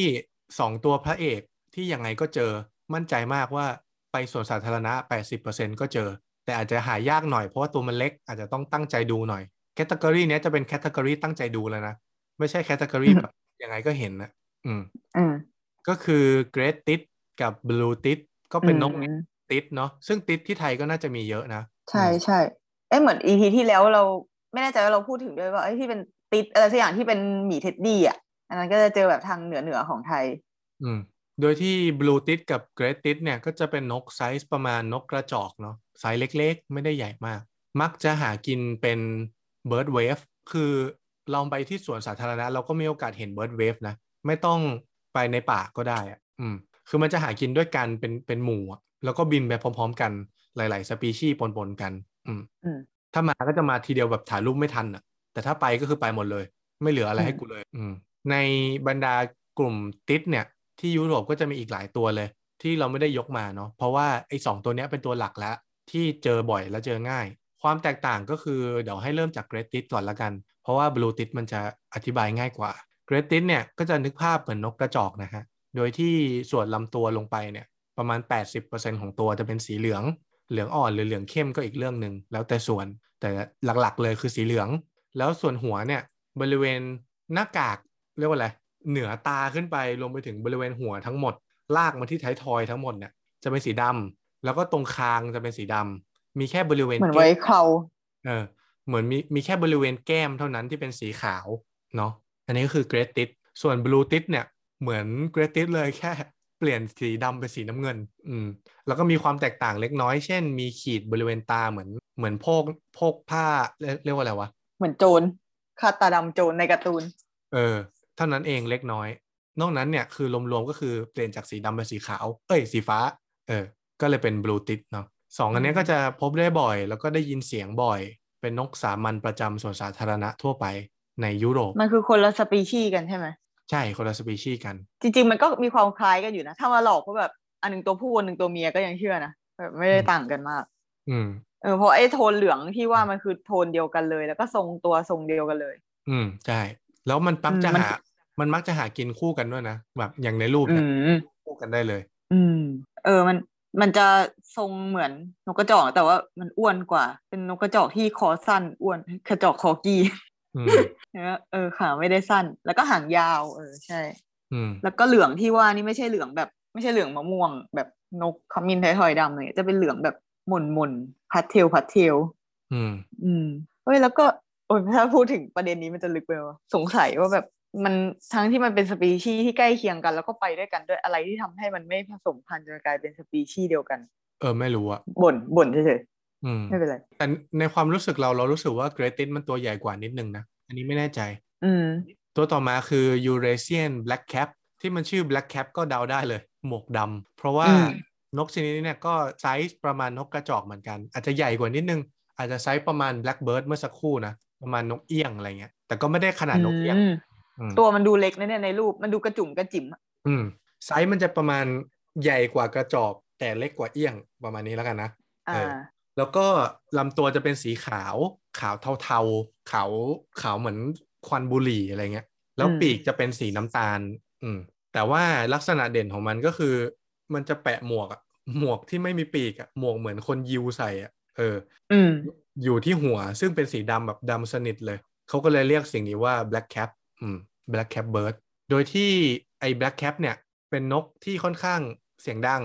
แล้วก็ร้องบ่อยคือเป็นแบบถ้าเดินไปในสวนแล้วได้ยินเสียงนกเป็นแบ็กกราวด์อ่ะก็เดาไว้ก่อนเลยว่าเป็น black cap เพราะมันร้องบ่อยจริงอืมอืม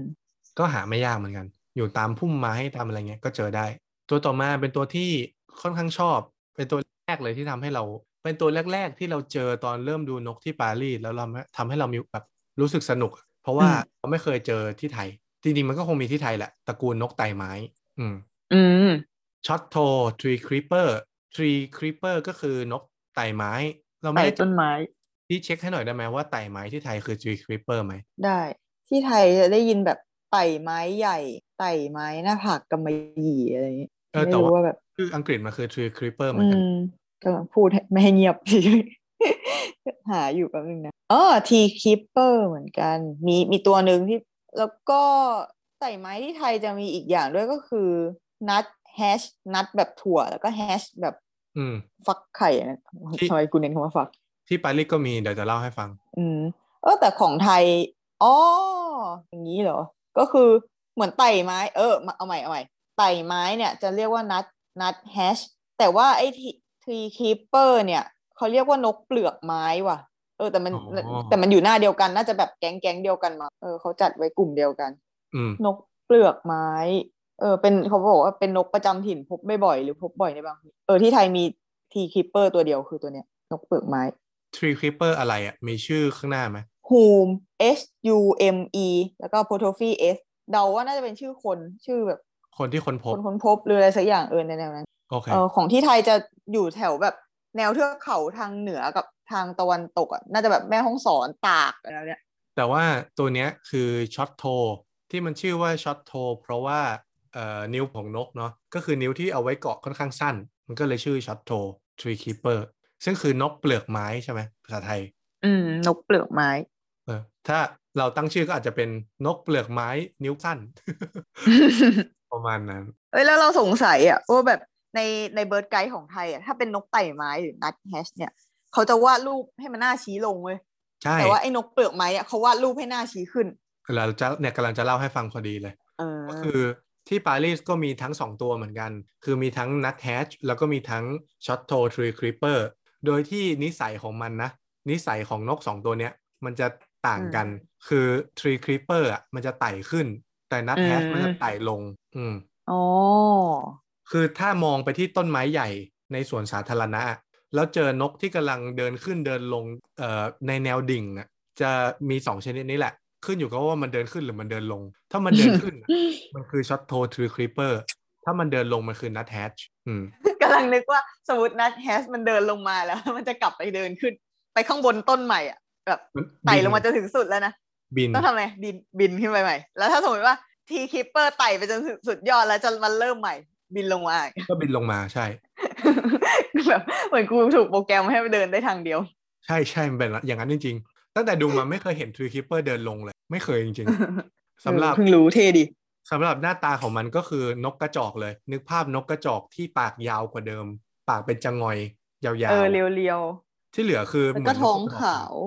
ใช่ใช่แล้วว่าหน้าตาหน้าตามันคือนกกระจอกที่ที่อ้วนๆฟูๆกว่าแล้วก็ตาเล็กๆปากเล็กๆแบบดูน่ารักกระจุกกระจิกกว่าแล้วก็มันคือไต่แบบเก้าสิบองศาเลยนะคือรูปเนี้ยถ้าสมมติว่าหมูหมุนเก้าสิบองศามันจะกลายเป็นไอ้นกตัวเนี้ยยืนเหมือนนกธรรมดาเลยเหมือนแบบยืนอยู่บนขอนไม้อะแต่เนี้ยพอมันหมุนรูปอะกลายเป็นนกที่ไต่ขึ้นต้นไม้เฉยเลยใช่มันเป็นอย่างนั้นจริงๆเออมันเก้าสิบองศาจริงๆเดี๋ยวกำลังหารูปนี่แต่ว่านัทแฮชมันจะหน้าตาแบบนี้นะมันจะเป็นสีน้ำเงินน้ำเงินเห็นอืมแล้วก็จะไต่ลงเท่านั้นอืมแต่ว่านกที่มันเดินขึ้นเดินลงในแนวดิ่งเนี่ยที่เปลือกไม้ที่ผิวของต้นไม้ใหญ่เนี่ยก็มีสองชนิดนี้แหละอืมอาจจะดูได้อีกอย่างคือที่ปากเหมือนปากของนกไต่ไม้เนี่ยจะจะค่อนข้างหนากว่า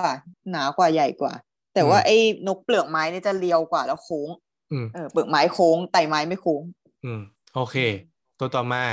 มิวสวอนและ Black Swan หงส์ขาวและหงส์ดำไม่รู้มันชื่อหงส์ขาวเออมันมันคือสปีชีส์เดียวกันไหมอะเออนี่เป็นคำถามที่ดีที่เราจำไม่ได้ ขอดูก่อน คือหน้าตามันค่อนข้างเหมือนกันมากแต่ว่าแค่มันสีขาวกับสีดำเราจำได้ว่าไม่ใช่แต่เราไม่แน่ใจเฮ้ยจริงๆรูปรูปนกที่หมูเอามาให้ดูเนี่ยมีหลายรูปเหมือนกันนะที่เป็นคนละสปีชีส์แต่ว่าหน้าคล้ายๆกันแล้วก็อยู่รูปเดียวกันแบบเหมือนมีอินเทอร์แอคชั่นอะไรกันสักอย่างอย่างเช่นไอ้ Great Tit กับ Blue Tit เนี่ยที่มันแบบออกหากินด้วยกันเนี่ยเกาะอยู่กิ่งไม้เกาะอยู่ข้างๆกันเลยแล้วก็สปอยอีกอย่างมันจะมีเอ่อนกน้ำอยู่สองชนิดที่อยู่ในรูปเดียวกันแล้วแม่งกำลังตีกันอยู่เออมันก็แบบมีความอินเทอร์แอคชั่นระหว่างสปีชีส์กันอยู่ไม่ใช่ทีฮะคนละสปีชีส์เหรอชื่อชื่อวิทยาศาสตร์มันคนละชื่อกันนะโอ้อืมอืมสำหรับมิวสวอนกับแบล็กสวอนก็คือเป็นหงส์เนาะนึกภาพหงส์ที่เราเข้าใจนั่นแหละมันก็เอารูปมาจากไอ้สองตัวนี้แหละอืมสาเหตุที่เขาเรียกหงส์ตัวสีขาวว่ามิวสวอนเนี่ยมิวแปลว่าคนใบ้นะเพราะว่ามันไม่ออกมันไม่ค่อยส่งเสียงเป็นนกที่ไม่ค่อยร้องไม่ค่อยพูดอ่ะเออเขาก็เลยเรียกมันว่ามิวสวอนแต่จริงๆมันส่งเสียงได้นะถ้าไปเปิดเสียงฟังมันใน eBird หรืออะไรเงี้ยมันมีเสียงเวลามันร้องนะแต่ว่าเก้าสิบเก้าเปอร์เซ็นต์ ของชีวิตประจำวันอ่ะมันไม่พูดอะไรเลยเออก็เลยเมื่อกี้กำลังจะเล่นว่าจริงๆมันส่งเสียงได้นะถ้าเรากดอันมิวใช่มันก็เลยชื่อกำลังหาในในเบิร์ดไกด์ของไทยว่ามีหงบ้างไหมในไทยหาไม่เจอนะไม่มีเหรอไม่งั้นคำว่าหงไม่ไม่รู้ว่าอาจอาจจะแค่เราหาไม่เจอเฉยๆไม่งั้นคำว่าหงมันจะมาจากมันจะมาจากไหนอะเออเนาะนกที่มีชื่อกันเป็นแบบเจอที่ไทยดิกำลังคิดว่ามาจากจีนหรือเปล่าเออกลับมาย้อนดูสารบัญหน้าแรกดูไม่มีตัวไหนคล้ายหงเลยเอ้ตัวที่คล้ายสุดกดเข้าไปก็หน้านั้นไม่มีโอเคเราขี้เกียจไปเสิร์ชอ่ะผ่านไป อะไร Black Swan มีอะไรที่น่าสนใจไหม Black Swan เนี่ยจากประสบการณ์แล้วว่ามันหายากกว่าคือหมายถึงว่าไม่ว่าจะไปสวนสาธารณะไหนก็ตามในใจกลางเมืองหลักๆของประเทศยุโรปเนี่ยถ้าเป็นสวนสาธารณะที่มีบึงมีแบบเขาขุดเป็นบ่อน้ำเอาไว้อะส่วนใหญ่ก็จะเจอมิวสวอนอาจจะตัวสองตัวสามตัวหรืออยู่เป็นฝูงก็แล้วแต่แต่ว่ามันมักจะเจอเออไอหงขาวเนี่ยแต่ว่า Black Swan เนี่ยไม่เสมอไปอืมอาจจะเจอบ้างไม่เจอบ้างเราก็ไม่แน่ใจมันใช่ๆแต่ที่ไทยมีหงทอง แต่ที่พม่ามีหงสาวดีนะนึกไม่ออกเลยต่อไปมาลาดมาลาดนี่มันชื่อไทยอะไรอ่ะเป็ดหัวเขียวป่ะเป็ดหัวเขียวป่ะเออคุ้นๆหาสิมาลาดก็คือเป็ดนะฮะสำหรับคุณผู้ฟังนะครับโดยที่มันจะมีความแตกต่างระหว่างตัวผู้กับตัวเมียตัวผู้เนี่ยหัวมันจะเป็นสีเขียวคือเขียวแบบเขียวจริงๆอ่ะเขียวแมงทับอ่ะเออแต่ว่าตัวเมียก็จะเป็นเป็ดแบบเป็ดที่เด็กวาดอ่ะแล้วก็ตัวเป็นสีออกน้ำตาลลายๆอ่าประมาณนั้นคือเป็ดที่แบบเป็ดในที่เราจะเห็นแบบใช้คำว่าเป็ดแล้วแบบถ้ามันมีเป็ดที่หัวเขียวขึ้นมาสักตัวนั่นแหละไอ้ตัวนั่นแหละคือมามาลาดแล้วก็ร้านข้าวหน้าเป็ดบางร้านข้าวหน้าเป็ดก๋วยเตี๋ยวเป็ดอ่ะแม่งใหญ่รูปเป็ดมาลาดแล้วกูแบบกูไม่กล้ากิน เฮ้ยแต่ว่าเออมันไม่ใช่เป็ดเหมือนร้านที่ใช้รูปโดนัทดักแต่มันไม่ใช่เป็ดที่เป็นไลฟ์สต็อกนะไม่ใช่เป็ดที่เป็นสัตว์เพื่อการอุปโภคอ่ะเป็ดที่เขาเลี้ยงไว้กินมันจะเป็นอีกแบบหนึ่งใช่ไหมอีกเป็ดหนึ่งใช่ใช่แต่แต่ร้านเขาแบบเออไม่ได้ไม่น่าจะคำนึงถึงตรงนี้แบบแค่เห็นเป็นเป็ดกูก็มาใส่แล้วขนาดแบบโดนัทดักกูยังมาแปะหน้าร้านได้กูกลัวกูไม่อยากกินโดนัทดักโดยที่ในเวิร์ดไกด์ของไทยเนี่ยมี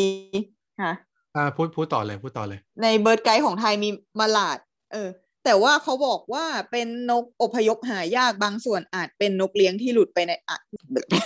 บางส่วนอาจเป็นนกเลี้ยงที่หลุดไปอาศัยในธรรมชาติแล้วเขาก็มีวงกลมไว้ที่เดียวเองน่าจะประมาณแบบแถวๆอะไรเดานครสวรรค์มั้งเป็นวงกลมด้วยคือแบบเจอน้อยมากไม่ถึงห้าครั้งบึงบอระเพ็ดอะไรอย่างงี้ป่ะเออเดาเอาน่าจะโซนๆนั้นคือใช่ตามความเข้าใจเราอะเราก็จำได้แบบนั้นเหมือนกันว่าเป็ดหัวเขียวอ่ะมันหายากในไทยแต่พอย้ายมาอยู่ยุโรปอ่ะแม่งคือคอมมอนมากๆอ่ะคือที่บอกว่าไม่ว่าจะบึงไหนก็ตามสาธารณะถ้าสวนสาธารณะไหนมีบึงอ่ะที่บอกว่ามักจะมีมิวสวอนใช่ไหมแต่ที่แบบแน่นอนมากกว่านั้นอ่ะคือยังไงมีมะหลาดแน่ๆมะหลาดคือแบบโคตรหาง่ายอ่ะไปต่อนะฮะตัวต่อไปก็คือ Great Cormorant นกกาน้ำใหญ่ที่จำได้เพราะว่าเดี๋ยวนะหมูขออนุญาตแป๊บนึงเพิ่งเห็นว่าของไทยอ่ะมันมีอีกมีอีกเป็ดนึงด้วยเว้ยชื่อว่าเป็ดเปียหน้าเขียวเอ้ยเพิ่งรู้ว่ามันมีเป็ดที่ที่หัวเขียวอีกเอ้ยมีหลายอันเลยนะเนี่ยเป็ดที่หัวเขียวๆแต่ว่าไอ้เป็ดไอ้เป็ดมะหลาดเนี่ยมันคือหัวเขียวที่ที่เราเห็นแล้วจะออกกันเลยแบบตุ๊กตาเป็ดหรืออะไรต่างๆมันจะทำตามไอ้เป็ดเนี่ยเออแต่ว่าของไทยมันมีแบบอย่างเช่นเป็ดเปียหน้าเขียวเนี่ยก็คือน่าจะดูจากรูปอันนี้รูปวาดนะน่าจะเป็นเขียวโทนเดียวกันเลยเออแต่ว่าตัวคนละลายอืมอันนี้ก็นกอพยพหายากเหมือนกันอืมแล้วก็มีเป็ดที่เขียวอีกก็เช่นเป็ดเชลดักอันนี้เหมือนห่านมากกว่ามันจะมีแบบเขาเรียกอะไรวะตรงจมูกอ่ะเอออันนี้ก็นกอพยพหายากเสริมแค่นี้จบแล้วจ้าคือต้องบอกว่าไอ้นกพวกเนี้ยส่วนใหญ่มันจะเป็นนกคอมมอนเป็นนกที่เอ่อมีพื้นที่อาศัยหลักอยู่ในยุโรปเนาะแต่ว่าเราไม่รู้ทำไมนะแต่ไอ้นกกลุ่มเนี้ยกลุ่มนกน้ำเนี่ยมันอพยพได้ค่อนข้างไกลมากเลยนะคือหลายๆนกที่เจอในยุโรปอ่ะก็เจอที่ไทยเวลาแบบฤดูอพยพอ่ะเอออืมใช่ๆไอ้เพราะฉะนั้นน่ะตระกูลเนี้ยตระกูลเป็ดตระกูลนกน้ำเนี่ยจะเป็นตระกูลที่ค่อนข้างแชร์กันแบบเดต้าเบสแชร์กันระหว่างไทยกับยุโรปอ่ะเออเพียงแต่ว่าที่ไทยอาจจะเป็นนกหายากแล้วก็เป็นนกประจำถิ่นที่ยุโรปอ่าประมาณนั้นตัวต่อไปกาน้ำใหญ่ Great Cormorant ก็สำหรับ อี พี ก่อนที่เราพูดกันไปก็จะเป็นญาติของมันเนาะก็คือ Little Cormorant นกกาน้ำเล็กที่ยุโรปเนี่ยจะเป็นนกกาน้ำใหญ่แต่ว่า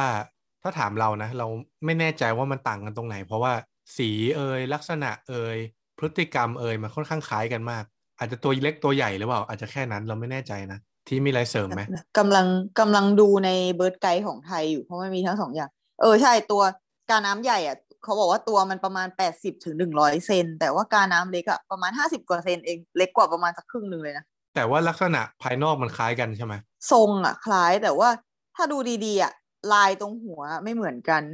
เออพอพอมาดูเป็นรูปรูปถ่ายมันดูยากนะลายแบบดูไม่ค่อยเห็นลายอะไรเลยแต่ว่าในรูปวาดอะเขาวาดมันดูมีแพทเทิร์นที่ต่างกันอยู่นะอ๋อแล้วอีกอย่างนึงไอ้กาน้ำใหญ่เนี่ยตรงหัวเห็นตรงหัวว่ามันเหมือนจะมีขนตั้งๆอะไรนิดนึงอะ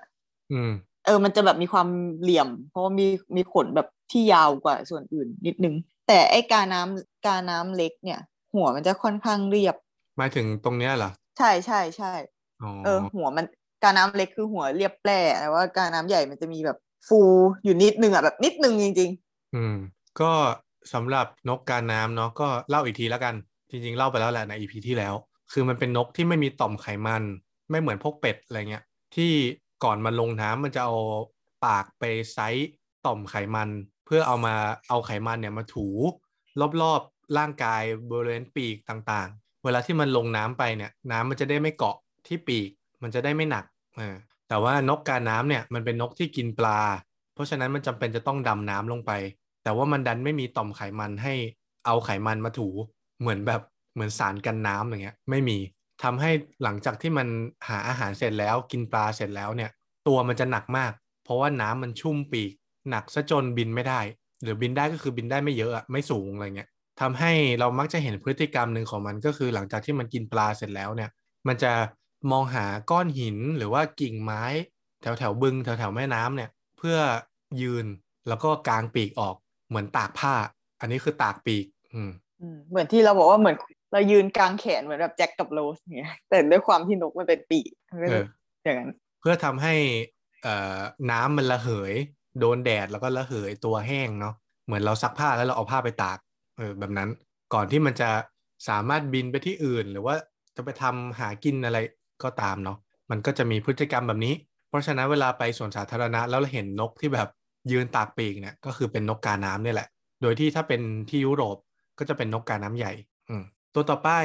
Eurasian Moorhen เราไม่รู้ไม่อ่านว่าอะไรด้วยนะถึงวันนี้ยังไม่รู้เลยเอออ่านว่าอะไรวะ Moorhen หรือ Moorhen เราเดาว่าน่าจะเป็นเราว่าน่าจะเป็น Moorhen ลอง Google กับอีกตัวนึงคือเออลองใส่ Google Translate ไปมันขึ้นมาว่าไก่นานกมัวเห็นเห็นใช่ไหม Moorhen ได้ยินปะ Moorhen โอเคเออมัวเห็น Eurasian Moorhen และ Eurasian Coot ไอ้ Moorhen เนี่ยภาษาไทยน่าจะชื่อไก่นาหรือไก่น้ำเมื่อกี้ใน Google บอกว่าไก่นาเอ้ยใช่ป่ะไม่ค่อยเชื่อเลย มันอาจจะมั่วกันนะเดี๋ยวเดี๋ยวเดี๋ยวหาลองหาใน Bird Guide เราจำได้ว่ามันชื่อไก่น้ำแต่เราไม่แน่ใจนะเหมือนไข่น้ำต้องจืดไข่น้ำอ่ะพูดไปก่อนก็ได้เดี๋ยวลองไล่ไล่หาใน eBird ก็สำหรับสองตัวนี้เนี่ยก็จะเป็นนกที่อยู่ในน้ำหากินในน้ำอีกตระกูลหนึ่งแต่ว่าจะไม่ใช่พวกเดียวกับเป็ดจะทรงคล้ายๆคล้ายๆไก่เออเขาถึงเรียกมันว่าไก่น้ำคือมัน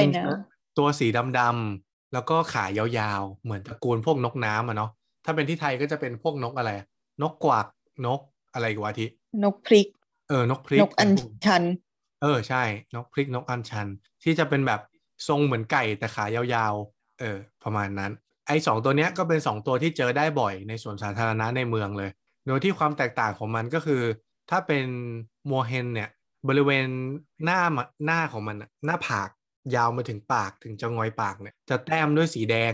นอกเหนือจากลำตัวส่วนอื่นที่เป็นสีดำและขาที่เป็นสีเหลืองแล้วเนี่ยบริเวณหน้าของมันและจะงอยปากของมันจะเป็นสีแดงตรงกันข้ามกับคูดยูเรเซียนคูดเนี่ยลักษณะโดยรวมค่อนข้างคล้ายกันแต่ไอ้บริเวณหน้าผากไปจนถึงจะงอยปากจะเป็นสีขาวไม่ใช่สีแดงจะเป็นสีขาวก็คือตัวหนึ่งแดงตัวหนึ่งขาวเท่านั้นแหละที่เหลือรวมๆก็ค่อนข้างคล้ายกันมากถ้าเราจำไม่ผิดมันอยู่ในตระกูลเดียวกันนั่นแหละแค่เปลี่ยนสีเนี่ยเปิดในเบิร์ดไกด์ของไทยมันไทยก็มีทั้งมัวเฮนทั้งคูดนะแล้วก็คืออยู่หน้าเดียวกันเลยอยู่ติดกันเลยเออแต่ว่ามันเป็นคนละมัวเฮนคนละคูดกับกับที่หมูเอามาโชว์ในสไลด์ถ้าเป็นที่ไทยอ่ะจะมีคอมมอนมัวเฮนชื่อไทยก็คือนกอีล้ำโอ้แล้วก็คูดอ่ะของไทยจะก็จะเป็นคอมมอนคูดหรือว่าชื่อไทยว่านกคูด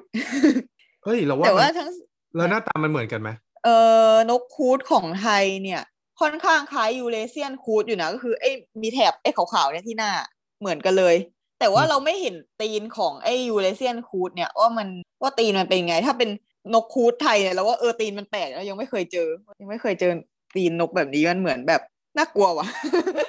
ยังไงดีเหมือนเป็ดที่นิ้วยาวแล้วก็นิ้วเห็นชัดเฮ้ยเหมือนตีนตุ๊กแกที่ที่มันคือมันคืออันเดียวกันเว้ยอ้าวเหรอที่ที่ยุโรปกับที่ไทยมีชนิดเดียวกันอ้าวเหรอทำไมอ๋อ common name คนละชื่อเฉยๆอ่ะใช่ใช่ใช่เราคิดว่ามันน่าจะมีสองชื่ออ่ะ Eurasian Moorhen ก็ได้หรือ Common Moorhen ก็ได้เออเอ้ยเดี๋ยวนะหมายถึง Moorhen หรือหมายถึงคูดทั้งคู่เลยเหรอนี่นี่ที่ดูนี่ distribution อ่ะมีทั้งยุโรปทั้งไทยเลยเออว่ะจริงด้วยสีม่วงกับสีแดงต่างกันสีม่วงคือ year round สีแดงคือ breedingอืมของไทยเนี่ยไอ้ทั้งคูดกับเอ้ยไม่ของไทยอ่ะมัวเฮนอ่ะส่วนใหญ่เป็นอพยพมีประจำถิ่นอยู่นิดหน่อยแต่ว่าคูดอ่ะอพยพหมดเลยนะไม่ได้มีบอกว่าเป็นประจำถิ่นใช่นี่อันนี้อันนี้คูดสีที่ไทยจะเป็นสีฟ้าคือเป็นอพยพอ๋ออ๋อใช่แต่ว่าคือสปีคือชนิดเดียวกันที่เรากำลังพูดอยู่เนี่ยอ๋อนี่เราไหนไหนมาเรื่องนี้เรายกให้ถึงความสำคัญของชื่อวิทยาศาสตร์ใช่ใช่เออเนี่ยเออแบบนกแต่ละที่เนาะมันก็จะมีชื่อตั้งกันไปของแต่ละพื้นที่อ่ะบางทีชื่อมันใช้คนละชื่ออ่ะแล้วเพื่อความจูนให้ตรงกันว่ามันตกลงมันชนิดเดียวกันหรือคนละชนิดถ้าเราไปหาชื่อวิทยาศาสตร์หรือ scientific name ว่ามันเป็นชื่อเดียวกันหรือเปล่าอันนี้คือจะเป็นมาตรฐานอ่ะในการเอ่อพูดให้เข้าใจตรงกันว่าสรุปมันคือตัวไหนกันแน่อืมอืมถ้าอยากรู้ว่าชื่อวิทยาศาสตร์มันคืออะไรก็เอาชื่อที่เรารู้จักนั่นแหละแล้วก็เสิร์ชตามด้วยคำว่าชื่อวิทยาศาสตร์หรือ scientific name ก็จะได้ชื่อที่เอาไว้เป็นภาษาสากลอืม แต่ว่าที่ไทยอ่ะเราไม่ค่อยเห็นไอ้สองตัวนี้ในบึงทั่วๆไปเนาะส่วนใหญ่ก็จะเป็นนกกวักนกอัญชันนกอะไรพวกนี้เนาะเออเรากำลังนึกอยู่ว่าเราเคยเจออีลัมไหมวะไม่แน่ใจเลยมันจะมีชื่อคล้ายๆกันคืออีลุ้มกับอีลัมอ๋อมีสามอันด้วยอีลุ้มอีลัมอีโก้งเราคิดว่าเราเคยเจออีลัมทีนึงพอที่พูดชื่อว่าชื่อไทยมันคืออีลัมเราเริ่มคุ้นละแต่ว่าเราไม่แน่ใจถ้าเจอก็คือเจอทีเดียวอ่ะค่อนข้างพบได้ง่ายอยู่นะไออีลัมเนี่ยอืมเออแต่ไม่แน่ใจแต่ว่าถ้าเป็นที่ยุโรปนะคือเจอง่ายมากง่ายแบบง่ายอืมง่ายแบบง่ายโอเคไปต่อดีกว่าอืมเออตัวต่อไป Rose-ringed Parakeet ถ้าเป็นชื่อไทยน่าจะชื่อนกแก้วคอแหวนหรือเปล่านะขอเสิร์ชแป๊บนึงอ่ะนกแก้วคอแหวนสีกุหลาบเออนกแก้วคอแหวนสีกุหลาบเพราะว่าเอ่อเดี๋ยวอธิบายก่อนส่วนตัวของมันเนี่ยจะค่อนข้างคล้ายนกแก้วโม่งถ้าเราจำไม่ผิดนกแก้วโม่งก็ชื่ออะไรสักอย่างพาราคีตเหมือนกันเออนกแก้วโม่งคืออเล็กซานดรินอะไรอะไรสักอย่างมาอเล็กซานดรินพาราคีตใช่คือมันเป็นนกกลุ่มเดียวกันเอ่อลักษณะตัวค่อนข้างคล้ายกันมากก็คือเป็นนกแก้วที่มีจะงอยปากแบบนกแก้วสีชมพูแล้วก็ส่วนตัวทั้งหมดเป็นสีเขียวอาจจะเขียวเข้มบ้างอ่อนบ้างแล้วแต่ส่วนก็จะไล่ไล่สีไปแต่ว่าหลักๆเลยคือเป็นสีเขียวอืมแต่ถ้าเป็นนกแก้วโม่งเนี่ยคิดว่าจะไม่มีเอ่อเส้นรอบคอมีไหมวะจำไม่ได้นกอะไรนะแก้วโม่งมีมีเป็นสีอะไรสี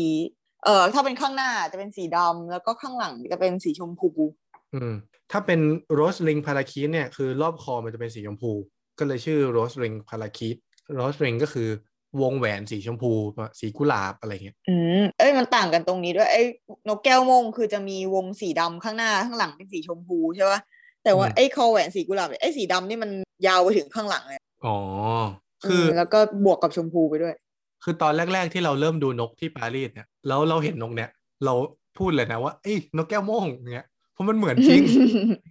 เออเหมือนเหมือนเออแต่จริงๆคือไม่ใช่เนี่ยกำลังจับผิดภาพอยู่ว่าแบบมันต่างกันไงเพราะมันอยู่หน้าเดียวกันด้วยอ๋อต้องง่ายไหมวะจุดนี้ปีกไม่เหมือนกันปีกแก้วโม่งมันจะมีสีน้ำตาลอยู่แถบนึงแต่ว่าคอแหวนสีกุหลาบหรือไอ้โรสลิงเนี่ยไม่ไม่มีปีกจะเขียวหมดเลยอืมอืมอืมเอ่อ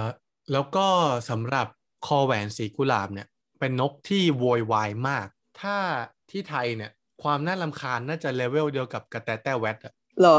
ใช่มันร้องไงอะร้องแบบแอะแอะแอ๊ะแอ๊ะเอ้ยมันไอ้นกที่มันร้องแบบไม่เพาะร้องได้แต่แหบปากมันอ๋อนอนพัสลีนเบิร์ดใช่นอนพัสลีนนกที่ร้องพัสลีนคือนกร้องเพลงใช่ซึ่งไอเนี่ยมันแหบปากเสียงดังแล้วมันแบบบินไปร้องไปอ่ะคล้ายๆกับแต่แต่แวดอ่ะเออแต่ว่าเสียงคนละเสียงนะแค่พูดถึงระดับความน่ารำคาญอืมแล้วก็เป็นนกที่สีสันสวยงามเนาะสีเขียวตอนแรกเราเห็นแล้วเรานึกถึงสบู่ตานกแก้วเว้ยแล้วตอนแรกเราคิดว่าแบบจะบรรยายให้คุณผู้ฟังฟังว่าลองนึกถึงนกแก้วบนสบู่ตานกแก้วอะค่ะแล้วเราก็เลยลองไปเสิร์ชเพื่อความแน่ใจว่าสบู่ตานกแก้วมันเออมันไอ้บนหน้าสบู่ตานกแก้วมันมันคือมันไม่เหมือนนกแก้วไหนในไทยไม่ใช่ไม่ใช่แล้วว่ามันเหมือนนกหกเว้ยหรอมันไม่ใช่มาคอสีเขียวหรอไม่ใช่ไม่ใช่แม่งนกเลยไม่รู้ขอดูก่อนจำไม่ได้เหมือนกันถ้าถ้าถ้าใกล้เท่าใกล้ที่สุดเท่าที่หาได้คือนกหกมีนกเจ็ดปะก็ถ้ามีเจ็ดตัวอะไรของกูไม่ใช่มาคอจริงเลยเออไม่เหมือนนะไม่ไม่เหมือนนกหกแต่ว่าก็ใกล้สุดเท่าที่หาได้แล้วอาจจะเป็นอย่างอื่นก็ได้นะไม่รู้เพราะว่าหาด้วยความรวดเร็วแสงความรวดเร็วแสงว่ะคืออะไรอาจจะเป็นนกในจินตนาการก็ได้อืมสบู่หอมตานกแก้วโอเคช่างมันแล้วกันเนาะไม่ต้องรู้ก็ได้ช่างช่างมันสบู่นกแก้วชื่อสบู่นกแก้วเป็นสบู่ที่เริ่มเมื่อพ.ศ.สองพันสี่ร้อยเก้าสิบป่ะวะเย็ดเข้เจ็ดสิบกว่าปีแล้วอ่ะแล้วเราจำเป็นต้องรู้อ่ะโอ้โดยเริ่มขายก้อนละสามบาทนี่กี่บาทสี่บาท ไม่รู้ลดต้นทุนด้วยการใส่แป้งโอเคตัวสุดท้ายไปเร็วๆละตัวสุดท้ายคือ European Robin Robin เนี่ยเราเคยได้ยินชื่อนี้มาแล้วหนึ่งครั้งนะฮะในหนังเรื่อง Batman ไม่ใช่เราเคยได้ยินเรื่องนี้ชื่อนี้มาแล้วหนึ่งครั้งในตอนที่แล้วก็คือนกกางเขนบ้าน Oriental Magpie Robinแต่ว่าอันเนี้ยก็คือ European Robin เป็นเอ่อเป็น Robin ฝั่งยุโรปลักษณะตัวก็จะคล้ายๆกางเขนบ้านเลยคือไซส์ประมาณเดียวกันแต่ว่าจะอ้วนกว่าอ้วนแบบวงกลมเลยเออแต่มันไม่แต่มันไม่ได้อ้วนแบบนี้ตลอดปีนะอันนี้คือมันอ้วนตอนหน้าหนาวถ้าเป็นตอนหน้าร้อนเนี่ยมันก็จะทรงคล้ายๆนกกางเขนบ้านนะก็จะมีความเรียวนะโดยที่ลักษณะสีของมันเนี่ยจะเป็นสีน้ำตาลเป็นหลักไล่จากหลังไปท้องนะที่หลังจะน้ำตาลเข้ม ที่ท้องจะน้ำตาลอ่อนก็จะค่อยๆไล่ไปจะปีกจะหางอะไรก็คือน้ำตาลหมดแต่ว่าบริเวณหน้าและแผงคอเนี่ยลามมาถึงหน้าอกเนี่ยจะเป็นสีส้มอืมค่อนข้างเป็นแผ่นเดียวกันใหญ่ๆแผ่นหนึ่งตั้งแต่หน้าเหนือตาเนี่ยไล่ลงมาถึงคอถึงกลางอกเนี่ยจะเป็นส้มหมดเลยอืมโดยที่ European Robin เนี่ยเป็นนกที่ร้องเพลงแล้วก็เป็นน้องที่เป็นนกที่ร้องเพลงเพราะถ้าได้ยินไปเดินในสวนสาธารณะแล้วได้ยินเสียงนกเนี่ยอาจจะเป็นไปได้หลายอย่างอาจจะเป็นถ้าเสียงน่ารำคาญก็จะเป็นพาราคีต Rose-ringed Parakeet ถ้าเสียงปกติก็อาจจะเป็นกลุ่มติดหรือ Blackcap แต่ถ้าเป็นเสียงเพลงเพราะๆเนี่ยคือโรบินแน่นอนอืมซึ่งเราจำได้ว่าที่ไทยก็เป็นแบบนั้นใช่ไหมการเขียนบ้านก็ร้องเพลงเพราะใช่ไหมใช่ใช่ร้องเพลงได้อืมก็นั่นแหละกลุ่มนกโรบินก็เป็นกลุ่มนกร้องเพลงซึ่งก็ค่อนข้างน่ารักนะแล้วก็หาไม่ยากแล้วก็ที่ไทยไม่มีอืมอืมเมื่อกี้กำลังคิดว่านกที่ไทยอ่ะที่ชื่อโรบินไม่น่ามีแค่กางเขนบ้านนะก็เลยลองแบบไล่หาแบบสกอร์สกอร์นะไม่ได้เซิร์ชหาแล้วก็พบว่าที่ไทยอ่ะนอกจากนกกางเขนบ้านอ่ะไอตัวที่ชื่อโรบินอีกอ่ะมันคือนกเขนน้ำเอ้ยนกเขนอืมเขนเลยมีแบบไวท์เทลโรบินอย่างเงี้ยก็จะเป็นนกเขนสีฟ้าหางขาวหรือบูฟอนเต็ดโรบินจะเป็นนกเขนน้ำเงินอืมหน้าตาไม่ค่อยเหมือนกันเท่าไหร่แต่ถ้าให้เดาก็คงร้องเพลงได้หมดนะนะกลุ่มเดียวกันใช่ใช่คิดว่าอืมโอเค มันมีเสียงร้องบอกเว้ยในเบิร์ดไกด์อ่ะอืมมันจะมีถอดเสียงร้องเป็นคำใช่ป่ะนกเขนสีฟ้าหางขาวเสียงร้องซุกซุก นกเขนสีน้ำเงินเอ้ยนกเขนน้ำเงินเสียงร้อง two eb two two booty do ที่ร้องให้มันเป็นเพลงหน่อย ร้องยังไงใส่เป็นเดี๋ยวไปใส่ เอ ไอ ร้องเพลงก๊อปคำนี้ไปใส่ให้มันร้องเออนั่นแหละอืมโอเคเขาบอกว่าเป็นหายากมากเลยหรอเออแต่ว่า European Robin คือธรรมดาแล้วนะหาง่ายโคตรๆเออเราจำได้ว่ามีวันหนึ่งเราไปดูนกที่อิตาลีอ่ะแล้วเราไปเดินอยู่สองชั่วโมงเราเจอนกประมาณสิบสปีชีส์อ่ะคือไม่เยอะนะแต่ถ้านับเป็นตัวประมาณร้อยตัวซึ่งห้าสิบตัวเป็นโรบินอ่ะ คือครึ่งหนึ่งแล้วอ่ะแบบเพิ่งเจอบ่อยมาก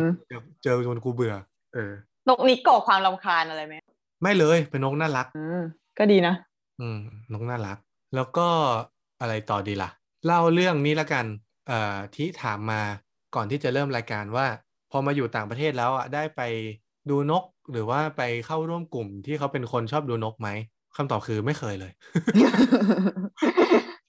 อาจจะแบบเคยเคยเจอแก๊งมาดูนกป่ะเวลาไปเวลาไปดูเนี่ยอืมกำลังจะเล่าให้ฟังว่าสิ่งที่พอจะมีอินเตอร์แอคชั่นกับคนที่เขาชอบเหมือนกันเนี่ยก็จะเป็นช่วงเวลาแบบเราไปดูนกตามสวนสาธารณะหรือตามพื้นที่อื่นๆที่เดี๋ยวกำลังจะเล่าต่อไปเนาะก็มักจะเจอโดยบังเอิญเนาะกับคนที่เขามาดูนกเนี่ยซึ่งคนมาดูนกมันดูไม่ยากหรอกมันก็จะแบบถือไบน็อคิวล่าไม่ก็ถือกล้องอันใหญ่ๆเนาะดูก็รู้แล้วอ่ะเออก็มักจะเจอบ้างแล้วก็ได้แลกเปลี่ยนความรู้แลกเปลี่ยนข้อมูลอะไรบ้างหรือแบบคุยกันว่าไปดูอะไรมาเห็นวันนี้เจออะไรบ้างอะไรเงี้ยก็มีได้คุยอยู่เนืองๆแต่ว่าไม่ได้เป็นแก๊งอะไรที่เป็นแบบสมาชิกสมาคมอะไรเงี้ยไม่ได้เป็นขนาดนั้นอืมแล้วก็ยังไม่เคยแล้วก็ยังไม่เจอคนไทยที่เขาชอบดูนกเลยอ่ะ คือ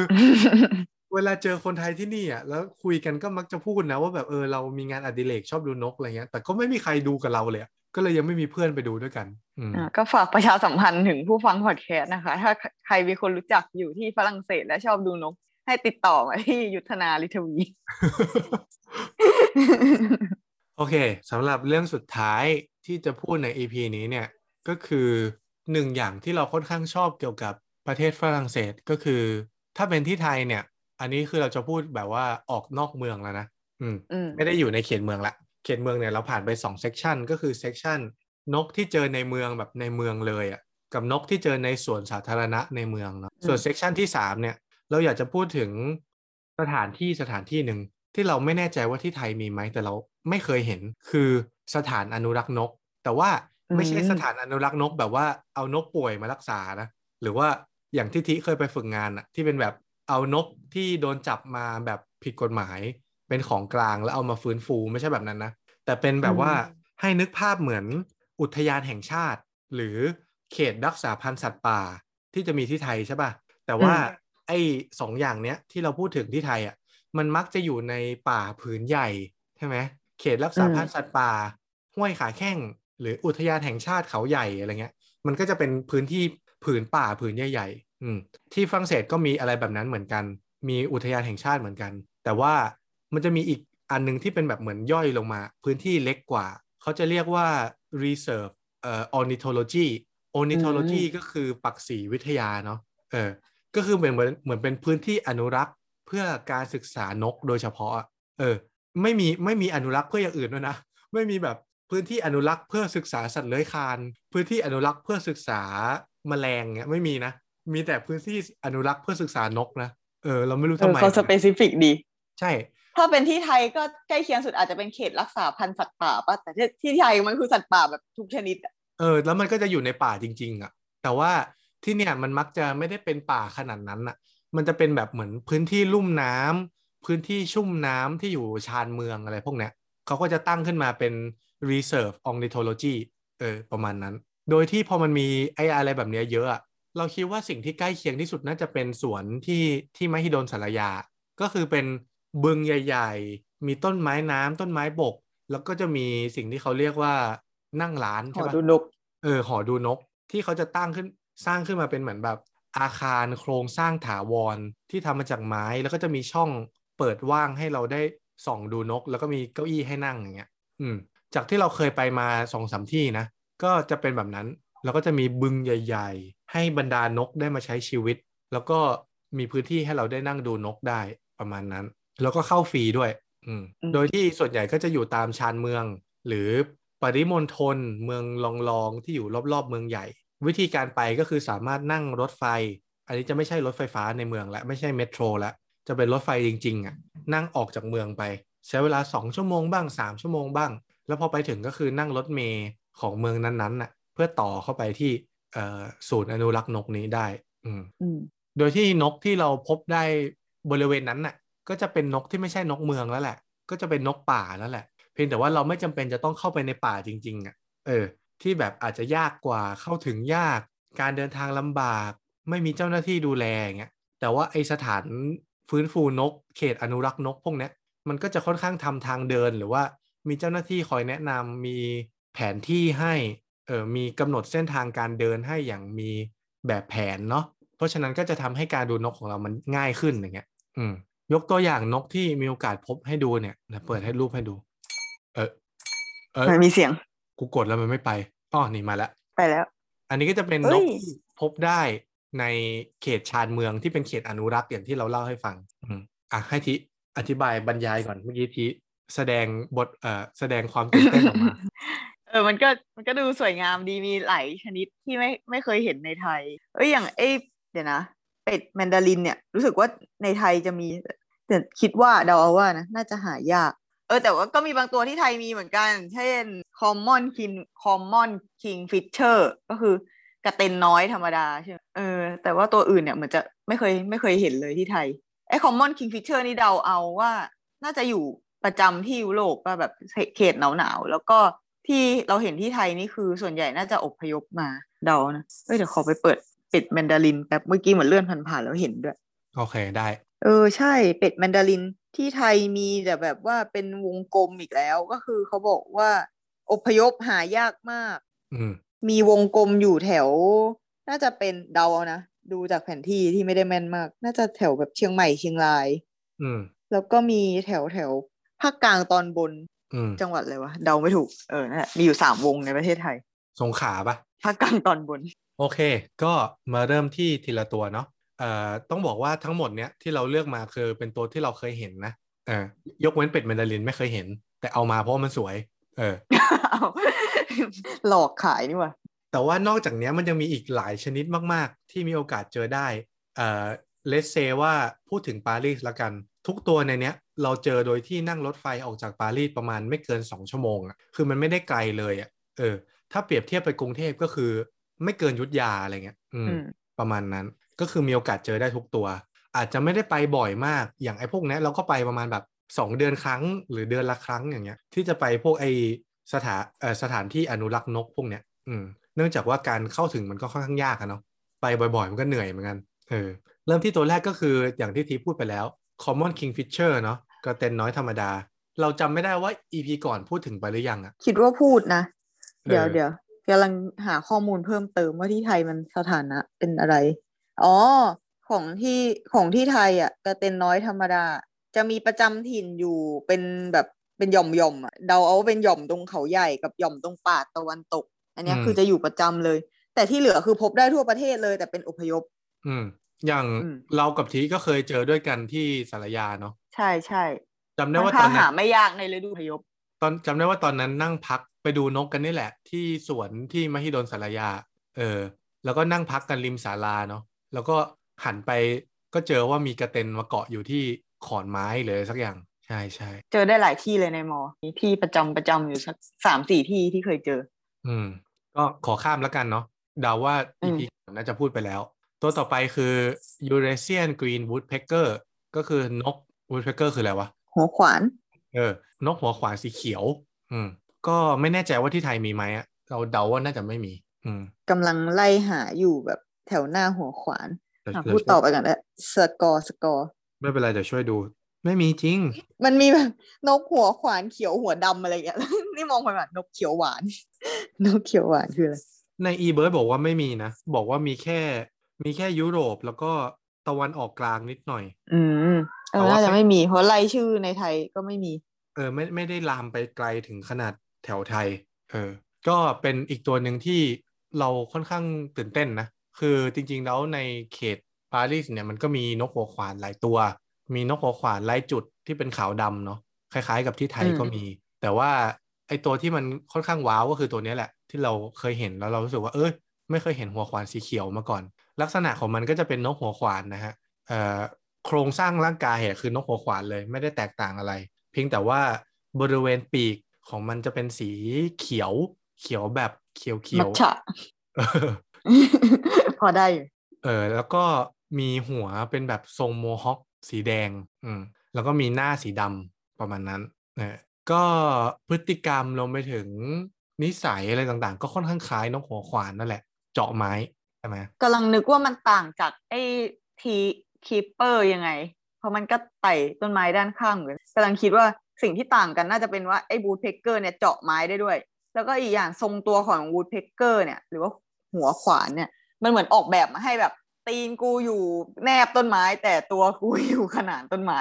อืมเหมือนเหมือนเหมือนมันเออทรงมันกลายเป็นไงไปแล้วแต่ว่าไอ้ทีคีปเปอร์หรือว่านกเปลือกไม้เนี่ยคือมันคือหมุนรูปจริงๆไม่เหมือนนกที่ยืนอยู่นกปกติยืนอยู่บนขอนไม้แต่หมุนรูปเก้าสิบองศาเลยอย่างนั้นคือเหมือนตัวมันยังไม่ได้แบบถูกปรับให้มันมา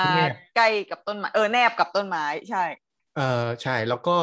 จริงๆไซส์ตัวมันก็ไม่ไม่ได้ใกล้กันนะเอ่อหัวขวานจะตัวใหญ่กว่าเยอะเลยหัวขวานนี่น่าจะประมาณนกเอี้ยงอะไรอย่างนี้เลยนะแต่ว่า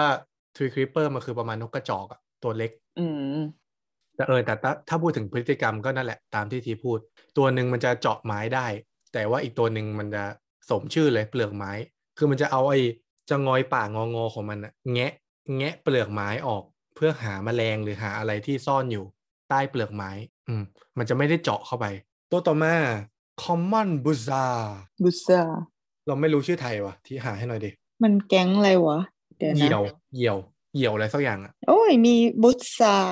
ไอ้ Bazaar อันแรกที่เรากดมาเจอก็คือ Oriental Hen Bazaar อันนั้นเหี่ยวเป็นเหี่ยวพึ่งเออเหยื่อพึ่งใช่ใช่ใช่เออเหยื่อพึ่งนี่เคยเจอที่เขาใหญ่กำลังหาตัวอื่นว่ามีบุษราไหมอ๋อเจอละเหยี่ยวทะเลทรายตะวันตกหรือเหยี่ยวทะเลทรายเฉยๆเหยี่ยวทะเลทรายเป็นไงพบบ่อยไหมพบที่ไหนพบที่ eBird ไม่ใช่โว้ยในไทยแป๊บนึงอ้าวมันไม่บอกอ่ะอย่างก็เจอเจอแล้วเจอเจอแล้วเจอแล้วในโอ้ยมันคือไอ้นี่เลยมันคือ common บุษราเหยี่ยวทะเลทรายของไทยจะเจอส่วนใหญ่จะเจอแถวภาคเหนือกับอีสานตอนบนแล้วก็เขาใหญ่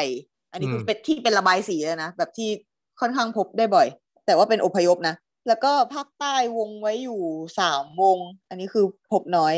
อืมเอ้ยอันนี้เป็นนกที่ชื่อเท่อะที่เป็นแบบจีนัสกับสปีชีส์แบบซ้ำกันอะอืมบูเทลบูเทลไม่รู้ไม่รู้ไม่รู้อ่านงี้ปะเออว่ะบูเทลบูเทล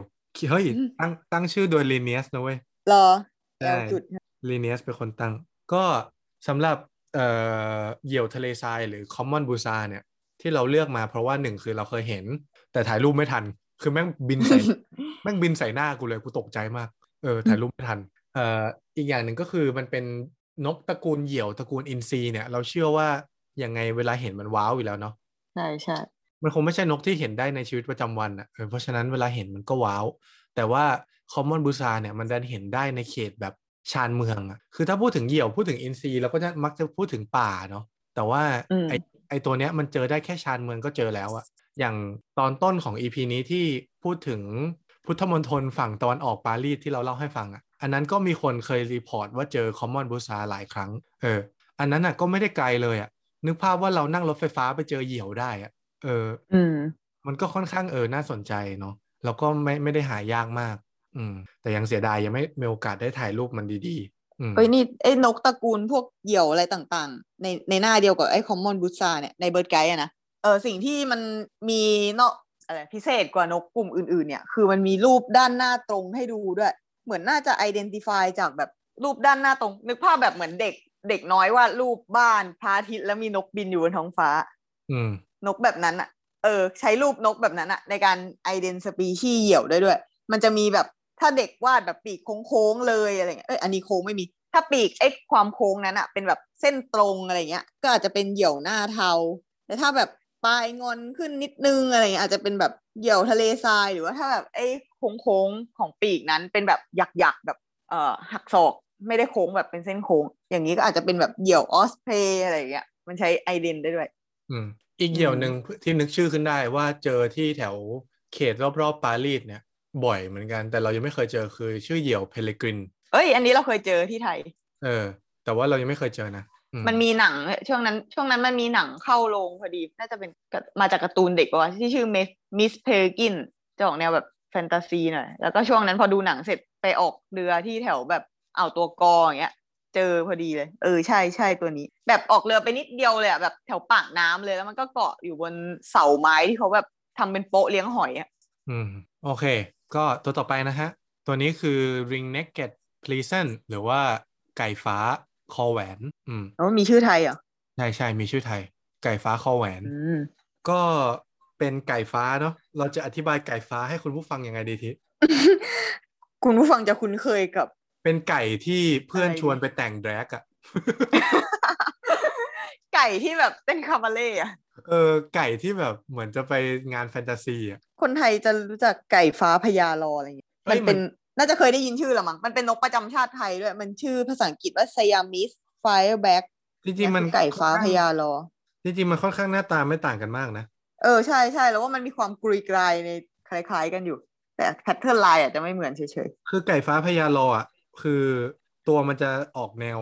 น้ำเงินน้ำเงินเทาอะไรเงี้ยเออใช่แต่ว่าไก่ฟ้าคอแหวนมันจะเป็นน้ำตาลไม่ใช่น้ำเงินอืมเออมันความน้ำตาลแบบไม้ขนไก่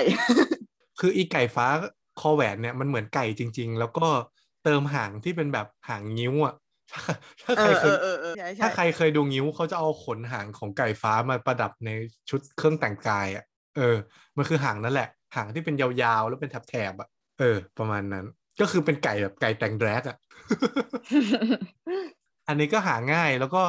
เหมือนมันจะมีที่ประจำอยู่อ่ะถ้าใครมาปารีสอ่ะก็จริงๆเสิร์ชในเสิร์ชใน eBird ก็จะรู้แหละว่าตรงไหนไปตรงไหนจะเจอไก่ฟ้า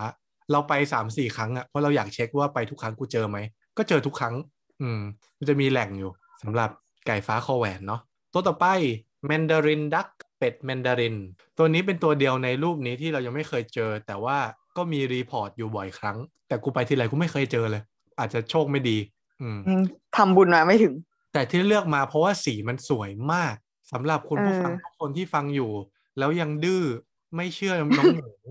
ว่าให้เปิด ไอ จี แต่ก็ไม่เปิดนะฮะผมบังคับว่าต้องเปิดดู Mandarin Duck อย่างน้อยเพราะว่ามันสวยจริงๆเออมันเป็นเป็ดแบบเหมือนวันนั้นพระเจ้าน่าจะอารมณ์ดีอ่ะแล้ว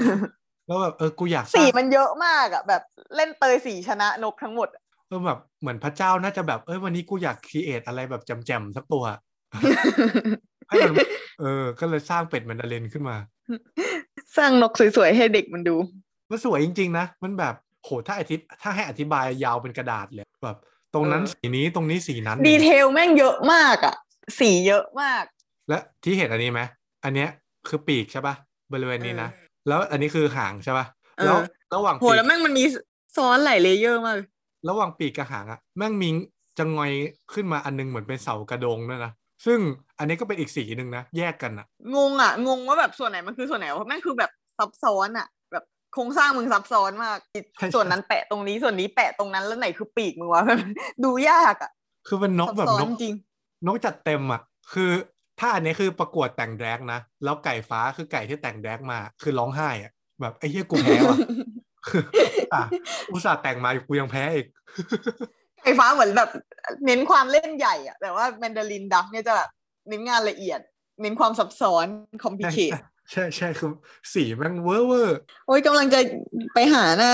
เป็ดแมนดารินเมื่อกี้ที่เจอแล้วแบบหาข้อมูลบรรยายหาไม่เจอเฮ้ยแต่ว่าคือบ้านเราอะขายสีใช่ไหมสีแบบทาบ้านเราจำได้ว่าเราเห็นไอ้เป็ดแมนดารินเนี่ยมาตั้งแต่เด็กเพราะมันเป็นโลโก้อยู่หน้าสีอะไรเธออย่างอืมก็สมควรเดี๋ยวลองหาดิสีทาบ้านมันจะมันจะมีขึ้นมาไหมวะสีทาบ้านเป็ดอยากรู้ยี่ห้ออะไรเฟเบอร์คัทเทลป่ะอ๋อเอ้ย ที โอ เอ ที โอ เอ อืมสีน้ำมันตาเป็ด เขาว่างั้นใน Lazada เออเป็ดแมนดารินมันมีชื่อไทยป่ะก็คือเป็ดแมนดารินแล้วเมื่อกี้เหมือนเห็นเออเห็นแวบๆเขาก็เรียกเป็ดแมนดารินนะมันไม่ใช่แบบนกที่จะเจอบ่อยในไทยอ่ะเหมือนมันถ้าจำไม่ผิดเหมือนเมื่อกี้ที่เปิดดูมันเป็นเป็นแค่วงวงเองแบบบังเอิญเจอเออเจอแล้วเจอเป็ดแมนดารินแล้วเออใช่มีวงอยู่สามวงเองแล้วเขาก็เรียกว่าเป็ดแมนดารินนั่นแหละอืมอืมโอเคจบไปนะฮะผมจะไม่พูดไม่อธิบายอะไรทั้งนั้นผมอยากให้คนทุกคนเปิด ไอ จี ดูจริงๆเพราะว่าสีมันโหเกินบรรยายเออจริงเอ่อตัวต่อไปดีกว่า Turf Duck Turf Duck เนี่ยเป็นเป็ดแพนด้าอธิบายง่ายๆคือให้ทุกคนวาดภาพในใจนะฮะวาดโครงสร้างเป็ดที่ทุกคนรู้จักก่อนเสร็จแล้วเอาสีดำไปถมให้เต็มเลยทั้งตัว แล้วก็เอาตาเว้นไว้เป็นสีเหลืองตาลูกกระตาเลยนะเป็นสีเหลืองทีนี้บริเวณปีกเนี่ยให้เอาสีดำออกเอาแค่ตรงปีกนะเอาสีดำออกเอาสีขาวใส่เสร็จแล้วเทิร์ฟดัก แล้วบางตัวมันมีจุกด้วยป่ะใช่แล้วที่เทิร์ฟดักตัวผู้เนี่ยมันจะมีผมข้างหลังเหมือนเป็นแบบถ้าเป็นผมผู้ชายสมัยนี้อาจจะเรียกว่าทรงแมนบันหรือเปล่าเหมือนเป็นผู้ชายที่มัดผมไว้ข้างหลังอ่ะเออเป็นแบบจะงอยจะงอยยื่นออกมานิดเล็กน้อยก็ไม่เล็กน้อยนะก็ยาวอยู่อ่ะเออเป็นเหมือนทำผมยาวๆข้างหลังนิดหน่อยเอ้ยประเทศไทยมีด้วยว่ะมีมีมีเราจำได้ว่ามีชื่อไทยคือเป็ดเปียอืมเป็ดเปียก็คือมีเปียข้างหลังแต่ที่เราเลือกเทิร์ฟดักเพราะเรารู้สึกว่ามันเป็นเป็ดที่ดูแบบดูขรึมอ่ะ เป็นเป็ดแบบดูดุ เป็ดที่ดูดุดุปกติเป็ดมันจะดูแบบน่ารักอ่ะแบบดูแมนดารินดักเลยแล้วเทิร์ฟเทิร์ฟดักมันดูเป็ดที่แบบไม่ไม่น่าเล่นด้วยอ่ะเออเล่นด้วยโดนกัดอ่ะเฮ้ยจริงๆแบบแก๊งเป็ดอ่ะเนี่ยในในเบิร์ดไกด์ประเทศไทยนะแก๊งเป็ดมันมีอะไรที่น่าสนใจเยอะอยู่เหมือนกันนะอย่างเป็ดปากยาวหลายข้างเราไม่รู้ตัวจริงมันหัวเป็นไงวะ Northern Traveler ป่ะไม่ใช่ Scary Side เมอร์เซงเกอร์เอ้ยเมอร์แกงเซอร์อะไรใช่เออเมอร์เมอร์แกงเซอร์ใช่จะเป็นยาวๆแหลมๆแล้วกระดกขึ้นไปเออๆอ่าเออๆเหมือนโมฮอคอันนั้นก็เป็นนกชี้ๆอันนั้นก็เป็นนกยุโรปที่อพยพไปถึงไทยเราเคยเห็นเออเหมือนแกงเซอร์มันมันมีวงเดียวเองในไทยนกอพยพหายากมากพบครั้งแรกที่ลำน้ำแม่กลางดอยอินทนนท์จังหวัดเชียงใหม่แล้วก็มีนกถ้าให้เดาน่าจะชื่อเป็ดปากพลั่วอะไรเงี้ย Traveler อ่ะคือปากมันจะเป็นเหมือนพลั่วเลยเว้ยอ๋อเป็นเป็นเป็ดเหรอวะไม่ใช่มันเป็นนกชายเลนป่ะอ๋ออันนั้นมันชายเลนปากช้อนใช่ๆเดี๋ยวเปิดรูปให้ดูอันนั้นก็เป็นนกคอมมอนที่ยุโรปแต่ว่าถ้าจำไม่ผิดน่าจะหาหายากที่ไทยอ้าวหาไม่เจออยู่ไหนวะเอ้ยเจอเจอเราเจอในเบิร์ดไกด์ Northern Traveler ใช่ Northern Traveler อพยพพบไม่บ่อยแต่ว่าอันนี้คือถมสีนะคือน่าจะพบได้ประมาณนึงแต่ว่าที่ไทยที่ยุโรปคือเป็นคอมมอนนะของไทยอ่ะจะพบแบบเป็นแผดๆกระจายทั่วประเทศอ่ะเหนือมีอีสานก็มีกลางก็มีอ๋อแต่ใต้เป็นวงกลมใช่ๆประมาณนั้นสีมันสวยนะมันแปลกดิตระกูลเป็ดน่ะสีมันสวยนะเฮ้ยแกงเป็ดนี่หัวเขียวเยอะเหมือนกันนะ เป็ดหรือแมลงวันอันนี้อันนี้ยังไม่รวมเป็ดผีอีกนะพวกเกรฟอ่ะอ่าเออใช่ๆเออโอเคไปต่อดีกว่าสองตัวสุดท้ายของวันนี้ครับผมทุกคนตัวแรกคือร่างอัปเกรดของGreat Tit และ Blue Tit อันนี้คือเรียกว่าเรียกว่า Crested Tit ความแตกต่างก็คือ Crested Tit เนี่ยจะไม่มีสีเหลืองละไอ้ Blue Tit เมื่อกี้ที่เราพูดถึงกันหรือ Great Tit ที่เราพูดถึงกันเนี่ยลำตัวส่วนใหญ่เป็นสีเหลืองเนาะอันเนี้ยจะเปลี่ยนเป็นสีออกน้ำตาลแต่นั่นไม่ใช่จุดเด่นหลักของมันจุดเด่นหลักของมันคือมันมีหงอนที่หัวเป็นลายม้าลายอืม เป็นหงอนตั้งขึ้นมาเป็นลายม้าลายก็เป็นติดที่ค่อนข้างเท่แล้วก็มักจะไม่พบในเมืองมักจะพบบริเวณชานเมืองอืมตอนที่เราไปชามอนิกที่เราที่เล่าให้ทีฟังอ่ะที่ไปดูนกในภูเขาหิมะก็เจอไอ้ตัวนี้แหละเกรทติดเอ้ยเกรทติดอืมประมาณนั้นแต่ไม่ต้องไปถึงภูเขาไม่ต้องไปถึงภูเขาหิมะก็ได้อ่าอย่างบริเวณชานเมืองปารีสก็เคยมีรีพอร์ตอืมเออมันมันอยู่บนหิมะแล้วมันเด่นปะไอ้ตัวเนี้ยแบบกลมกลืนหรือเห็นชัดก็เห็นชัดอยู่นะคือต้องบอกว่ามันไม่ได้มันไม่ได้หากินที่พื้นดินเนาะที่พื้นหิมะมันเกาะต้นไม้มันเกาะต้นไม้ก็ยังเด่นอยู่ตอนนี้กำลังดูเอ่อหน้านกติดในเบิร์ดไกด์ไทยแลนด์มีมีเกรทติดด้วยนะเป็นนกอยู่ประจำเออใช่อยู่แบบเป็นแพทแพทอีกแล้วแบบกระจายกระจายมีหลายที่ในไทยเลยมีอยู่แถวน่าจะแถวแม่ฮ่องสอนมีแก๊งนึงแล้วก็แถวน่าจะเป็นแบบตรงแนวแบบเพชรบูรณ์เหรอเขาคออะไรเงี้ยมีแก๊งนึงแล้วก็แถวอีสานปลายๆแบบชายแดนเลยติดลาวเป็นแถวอีสานใต้ภาษาไทยเขาเรียกว่าอะไรนกติดใหญ่เออง่ายดี มีอันนี้มีทั่วทุกภาคจริงแล้วอยู่ประจำแต่ว่าแบบเป็นแพทเล็กๆกระจายเออขี้เกียจบรรยายมีชนิดย่อยมีนกติดพันเหนือนกติดสีเทาอันนี้เป็นชนิดย่อยในนั้นอ๋อแล้วไอ้นกติดที่หมีเท็ดดี้ที่เราพูดถึงไปมันชื่อนกติดหัวแดงแล้วก็ขอแวะไปนอกเรื่องนิดนึงเมื่อกี้บังเอิญเลื่อนเจอมันอยู่หน้าติดกันมันมีนกนัชแฮทหรือว่าแบบไต่ไม้อ่ะมันมีชื่อไต่ไม้สีสวยอันนี้คือชื่อไทยชื่ออังกฤษคือ beautiful nut hat แบบมึงตั้งง่ายจังวะใช่หรอเป็นงี้เลยหรอจริงเออ beautiful nut hat ไต่ไม้สีสวยเอออยากเห็นสีจริงเลยว่าสวยไหมในรูปมันแบบไม่ได้สวยขนาดนั้นมันเป็นแบบสีที่มันมีคือสีเหลืองฟ้าดำขาวก็สีนัทแฮทปกติปะนั่นดีหาก่อนอยากเห็นอยากเห็นรูปจริงบางทีมันอาจจะแบบมีความแบบเหลือบๆอะไรหรือเปล่า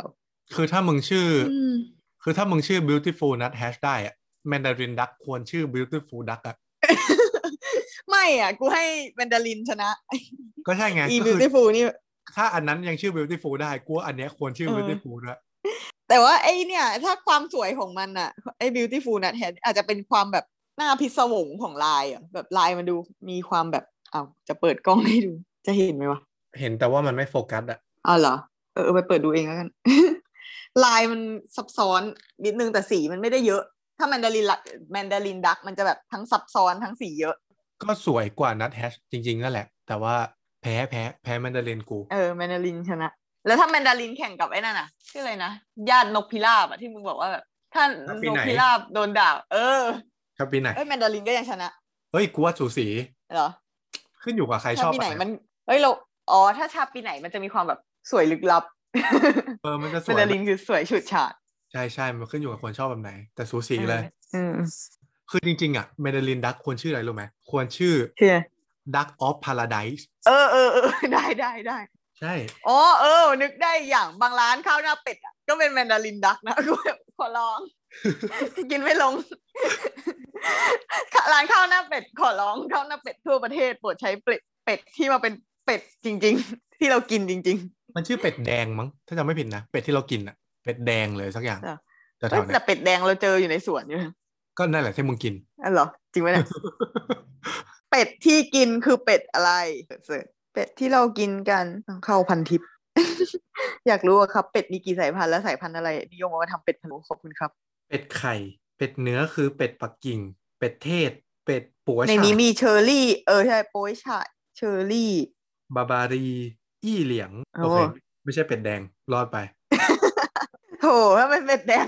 กูดูมึงด้วยกูกินมึงด้วยครบไปครบเกินไปเปล่าเป็ดบาบารีเป็ดเชอร์รี่ข้อแตกต่างเนื้อนุ่มหนังบางไม่มีกลิ่นสาบทุกส่วนล้วนเป็นเงินต่อไปหมดเรื่องเป็ดเออไปเดี๋ยวมันไม่จบไปตัวต่อไปดีกว่าตัวสุดท้ายแล้วของวันนี้คือ European Goldfinch Finch เนี่ยก็คือนกตระกูล Finch ที่ถ้าใครเรียนชีววิทยาก็น่าจะคุ้นกับเอ่อตำนาน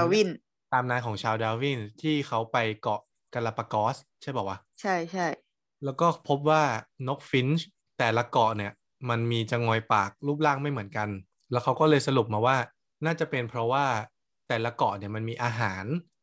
แตกต่างกันบางเกาะมีแมลงบางเกาะมีเปลือกไม้มี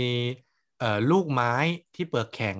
หรืออะไรต่างๆทำให้นกฟินช์ที่มันเคยปากเหมือนกันเนี่ย ที่มันแบบโดนไอโซเลตโดยเกาะเนี่ยไม่สามารถไปมาหาสู่กันได้เนี่ยต่างคนมันก็ต้องต่างวิวัฒนาการเพื่อความเหมาะสมในการกินอาหารจนในที่สุดเมื่อเวลาผ่านไปก็กลายเป็นว่าฟินช์ของแต่ละเกาะปากมันจะไม่เหมือนกันคุณเล่าถูกไหมวะถูกถูกใช่เออแต่รูปที่แบบเป็นรูปยอดฮิตเลยก็จะเป็นแบบเหมือนอะไรเป็นแผ่นภาพแตกแขนงออกไปเป็นแบบนกที่หน้าตาดูเหมือนจะต่างกันแต่จริงๆทุกตัวคือเป็นฟินช์หมดเลยแต่ว่าพอมันปรับตัวให้กินกับอาหารกินอาหารต่างกันแล้วมันก็หน้าตาต่างกันไปเลยปากเล็กปากใหญ่ปากยาวปากแหลมปากอะไรส่วนใหญ่จะเน้นที่ปากแต่ว่าที่เรื่องที่เล่าเนี่ยไม่เกี่ยวกับนกตัวนี้นะแค่จะบอกว่ามันฟินช์เหมือนกันอืมอันนี้เป็นฟินช์ในพันธุ์ยุโรปถ้าตั้งชื่อเป็นภาษาไทยก็คือฟินช์สีทองพันธุ์ยุโรปอะไรเงี้ยเออโดยที่ลักษณะของมันที่อธิบายหน่อย กูเหนื่อย ปวดหัวเลย ไอ้นี่ก็ดูอธิบายยากอะไรดีวะเริ่มจากนกอะไรดีกระติดขี้หมูได้ไหมนกที่นกปล่อยในวัดอ่ะอ่าเออได้นะเอออ่ะทรงแบบนั้นแต่ว่าอันนี้หางยาวกว่าอ่ะแล้วก็เอ่อมีหลายสีกว่าอ่ะถ้าอ่ะเริ่มจากเอานกปล่อยในวัดมายืดให้หางยาวแล้วก็ระบายสีน้ำตาลอ่อนลงไปแล้วก็เปลี่ยนสีท้องเป็นสีขาวๆมีน้ำตาลเมื่อกี้สลับอยู่บ้างนิดหน่อยอ่ะแล้วก็ตรงปีกตรงขอบขอบปีกจนมาถึงหางที่ยาวๆเนี่ยจะมีอยู่สามสีมีสีส่วนใหญ่เป็นสีดำมีแถบสีเหลืองตรงปีกแถบหนึ่งแล้วก็มีแต้มสีขาวเป็นประปรายตั้งแต่ปลายปีกไปจนถึงหางส่วนหัวเนี่ยเริ่มที่ปากก่อนปากน่าจะเป็นสีชมพูอ่อนปะเออชมพูอ่อนแบบคล้ายๆสีเล็บเราอะไรเงี้ยชมพูอ่อนๆซีดๆปากเป็นสีนี้แล้วก็รอบตาจะแบบดำๆเลอะๆเหมือนมาคาร่าเลยแล้วก็อ่าตั้งแต่เออสิ้นสุดจะงอยปากไปแล้วก็วาบเข้าไปถึงหน้าเนี่ยหน่อยนึงจะเป็นสีแดงก่อนแล้วก็วาร์ปต่อไปอ่ะสีขาวแล้วก็ตรงท้ายทอยจะเป็นสีเป็นแถบสีดำๆสรุปนกตัวนี้มีสีคือน้ำตาลขาวเหลืองดำแดงชมพูสำหรับเราเรามองว่ามันเป็นฟินช์ที่สวยนะคือในยุโรปเนี่ยก็จะมีฟินช์ชนิดอื่นอีกเยอะเลยมีโกลฟินช์มีอะไรเงี้ยแต่ไม่ไม่ใช่โกลฟินช์โกลฟินช์คือตัวนี้กรีนกรีนฟินช์และอื่นๆอีกมากมายแต่เรามองว่าตัวนี้เป็นตัวที่สวยแล้วก็หาง่ายเราเจอบ่อยมากคือตอนยังไม่เคยเจอก็คือไม่เคยเจอนะแต่พอเคยเจอปุ๊บกูเคยเคยเจอบ่อยเลยเออ ก็เลยยกมาเพราะว่าไม่ได้มีสตอรี่อะไรเท่าไหร่หรอกแค่มันสวยดีแล้วมันหาแล้วมันหาไม่ยากประมาณนี้แต่ว่าจริงๆแล้วเนี่ยก็ต้องบอกว่ามันยังมีอีกหลายตัวมากๆที่พบได้ในบริเวณไม่ไกลจากเมืองใหญ่สักเท่าไหร่นักคือไม่ต้องไปถึงเข้าป่าอะไรเงี้ยไม่ขนาดนั้นแล้วก็เป็นสวยแล้วก็น่าสนใจแต่เรายังหาไม่เจอเราก็เลยยังไม่ได้ยกขึ้นมาเนาะวันนี้ก็พูดประมาณนี้แหละแล้วก็สำหรับส่วนต่อไปก็นึกไม่ออกละเดี๋ยวพยายามตอบคำถามจากทางบ้านในจินตนาการแล้วกันผู้ชมทางบ้านทั้งสามร้อยห้าสิบแปดคนที่ส่งคำถามเข้ามาเราจะคัดเลือกเฉพาะคำถามที่ถูกใจเท่านั้นมาตอบอืมที่มีอะไรอยากถามไหมนึกไม่ออกนึกไม่ออกแล้วเป็นส่วนหนึ่งของผู้ชมทางบ้านไปแล้วงั้นเสริมเรื่องฟินแล้วกันก็ไปเปิดดูใน Bird Guide Thailand เหมือนกันว่ามีฟินบ้างไหมแล้วประเทศไทยก็จะมีมันไม่มีโกฟินอ่ะอันนี้คือโกกับฟินคือติดกันเลยใช่ไหมอืมเออแล้วของไทยมันจะมีฟินเฉยๆแล้วก็มีโรดฟินคือโรดกับฟินติดกันแล้วก็มีกรีนฟินอืมแล้วก็มีชาร์ฟฟินเออไม่ไม่มีโกฟินมีฟินอื่นซึ่งกำลังเปรียบเทียบดูว่าถ้าระหว่างยูโรเปียนโกฟิน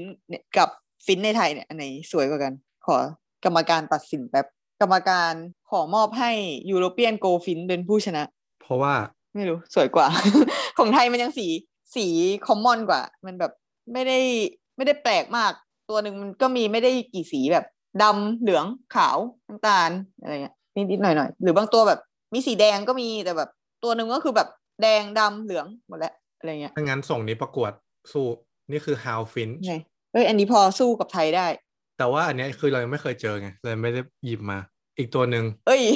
บูฟินช์ไม่เห็นบูเลยบูที่แปลว่ากระทิงอ่ะอ๋อคิดว่าบลูสีฟ้าทำไมถึงเป็นกระทิงวะดูป้อมๆละมั้งป้อมๆที่เดินข้างหลังเอ้ยแต่มันมีเอ่อหน้าติดกันกับไอ้แก๊งฟินเนี่ยมันมีแก๊งมูเนี่ยคือกระติดใช่ไหมกระติดก็คือไอ้นกปล่อยในวัดเลยแต่ว่าอันนี้คือกระติดหัวขาวเว้ยแล้วว่ามันคือนกกระติดที่แบบผมนกอินทรีเป็นไอดอลฮะอย่างเงี้ยคือลายเดียวกับนกอินทรีแต่กูเป็นนกกระติด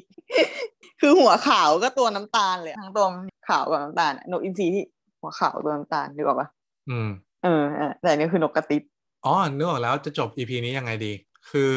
เดี๋ยวเดือนหน้าเดือนพฤษภาคมเราจะไปต่างเอ่อไปต่างเมืองเราจะไปเที่ยว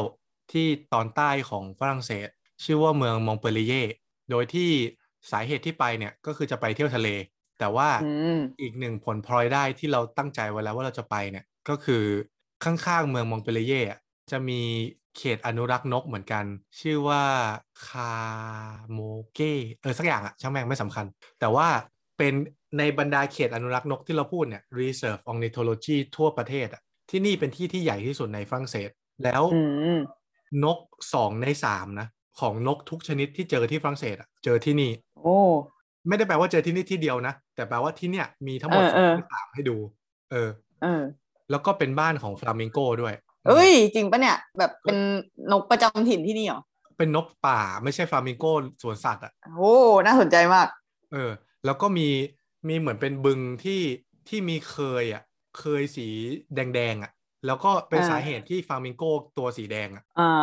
คือที่รู้ใช่ไหมว่าฟลามิงโก้ตัวมันไม่สีแดงแต่แรกเออเออเออใช่ใช่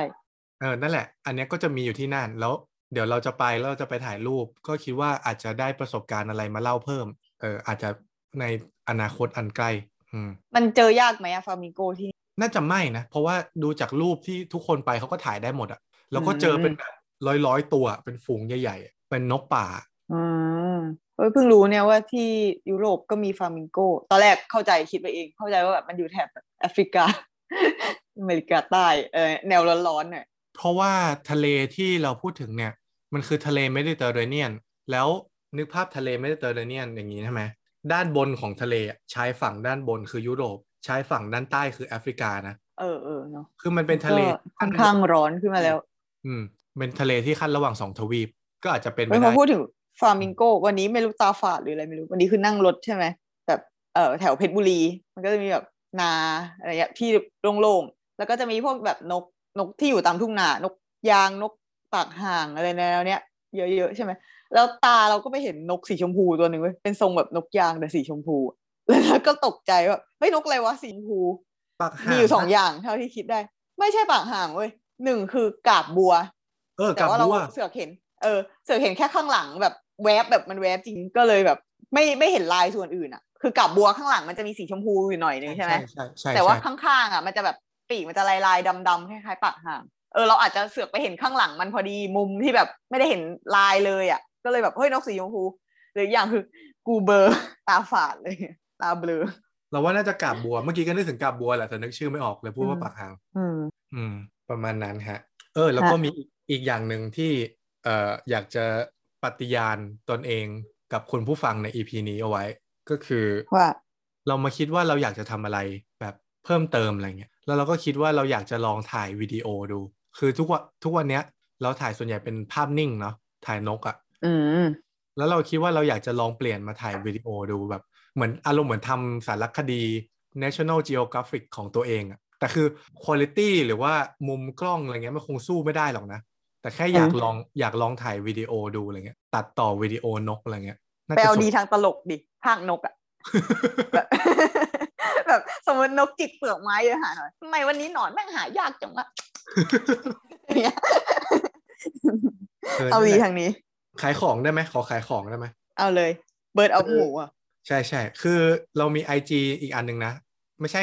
ไม่เป็น Pineapple นะอันนี้คือ ไอ จี รายการแต่ว่าเรามี ไอ จี ส่วนตัวเนาะที่ลงรูปเราเองแล้วก็มีอีก ไอ จี นึงอันที่สามเนี่ยคือเป็นอันที่ลงรูปนกโดยเฉพาะรูปรูปที่เราถ่ายเองเป็นรูปนกชื่อ ไอ จี ว่า bird of หมู bird มีตัว s มั้ยว่าลืมน่าจะมีนะ birds of หมูหมูเขียนไงกูไม่มั่นใจแล้วกูขอเช็คก่อน ไอ จี กู เออมีๆๆ b i r d s birds o f of แล้วก็ m h o o หมู m h o o อ่า bird of หมูก็ใครอยากดูรูปที่ผมถ่ายหรือว่าชอบในการดูรูปนกก็กด follow ได้นะขอบคุณมากฮะโอ้ยไอ้นกพาราคีตรูปนี้น่ารักป่ะที่มันแบบเอาตีนมาเกาตาอืมอืมอ๋อแล้วก็สำหรับ อี พี นกที่เราปล่อยไปเออไม่รู้จะกี่ อี พี สอง สาม อี พี นี้เนาะเราก็ จะมีรูปประกอบไปลง ไอ จี นอกจากเป็นรูปที่แบบรูปนกแบบสวยงามที่เอาไว้ให้คุณผู้ฟังดูรายละเอียดของนกต่างๆเราอาจจะเราก็อาจจะไปไปลงรูปนกที่พวกเราถ่ายกันเองเนาะเป็นการอวด ฝีมือภาพถ่ายเออ อี พี แถวๆซีรีส์นกเนี่ยก็อาจจะลงลงรูปประกอบเยอะนิดนึงเพราะว่ามันจะมีทั้งรูปที่แบบเราไปเสิร์ชมาเพื่อให้คุณผู้ฟังดูแบบเห็นชัดๆแล้วก็รูปฝีมือพวกเราที่อยากอวดด้วยอืมอืมจบแล้วสุดท้ายนี้เพื่อนผมเขาเปิดธุรกิจใหม่ครับอยากให้ทุกคนไปเอาเลยเหรอเอาเลยกูจะไปแล้วเนี่ยมึงจะเอาอะไรอีกอ่ะคิดว่าแบบไปทำให้มันเยอะกว่านี้ก่อนก็ขอฝากเอ่อสติ๊กเกอร์ไลน์และทีมไลน์ด้วยนะคะเป็นฝีมือของเรามีหลายชุดเลยให้ไปเสิร์ชในพวกไลน์สโตร์อะไรเงี้ยทั้งในหมวดสติ๊กเกอร์แล้วก็หมวดทีมไลน์เนาะเสิร์ชว่าทิตาจิ T I T A แล้วก็เว้น J I คิดว่าเสิร์ชชื่อคนทำน่าจะเจอนะเพราะว่าถ้าไปเสิร์ชชื่อแต่ละชุดมันจะแบบคนละชื่อกันหมดเลยเออมันก็จะหายากก็เออขอฝากฝากร้านเข้าไปชมก็จะมีสติกเกอร์แบบแนวน่ารักมีลายช้างและลายแบบเบ็ดเตล็ดอื่นๆแบบเหมือนทำมาเพื่อใช้เองแต่ว่าก็เออมันก็เวิร์กอยู่เหมือนกันก็ใช้ในชีวิตประจำวันได้เอาไว้ด่าเพื่อนได้ด้วยแบบด่าเพื่อนด้วยด้วยความน่ารักแล้วก็เออมีทีมไลน์ซึ่งตั้งใจว่าจะทำเป็นแบบทีมไลน์มงคล ตอนนี้มีแบบเซตร่ำรวยอยู่หนึ่งเซต กำลังจะวาดแบบมงคลทางด้านอื่นอีกถ้าถ้าไม่ขี้เกียจเออไปไปแวะชมกันได้ค่ะเลือกใช้ได้ตามความต้องการของชีวิตเท่านี้ฝากร้านตอนนี้คือดูจบเลยไหมตอนนี้คือดูทรงผมตัวเองอยู่กูเพิ่งตัดเมื่อวานใช้ได้อยู่นะเท่าที่เห็นแต่ข้างหลังมันมองไม่เห็นเออเหมือนมันมีแหว่งไปจุดนึงอ่ะแบบคือหัวบุ๋มอ่ะไม่แน่ใจว่าอันนี้คือแหว่งหรือคือเพิ่งตื่นผมมันเลยอ๋ออ๋ออ๋อ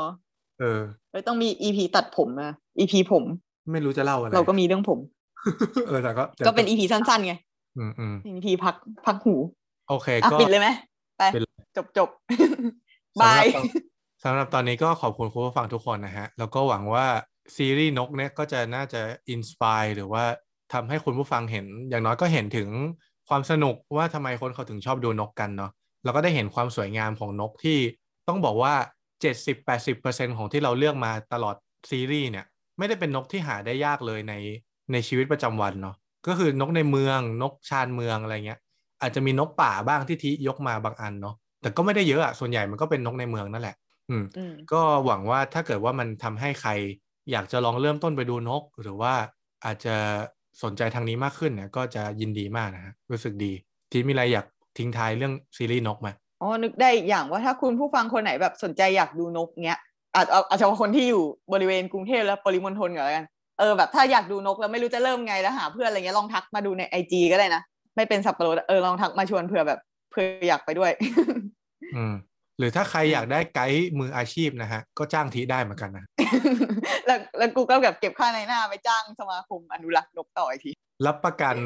สองชั่วโมงอย่างต่ำสี่สิบสปีชีส์เยอะกว่าหมอมอง เดี๋ยวไปจ้างคนฉายโฮโลแกรมก่อน ได้เจอแน่ โอเคก็หวังว่าทุกคนจะชอบนะครับแล้วก็เดี๋ยวเจอกัน อี พี หน้านะครับสำหรับไม่เป็นสับปะรดพอดแคสต์วันนี้ขอลาไปก่อนนะครับสวัสดีครับสวัสดีค่ะบ๊ายบายSometimes it can get crazy, but hey, that's okay. We've got another day to make mistakes and say sorry. There's no sense in our worry, 'cause all we can do is try our best to make it through with love.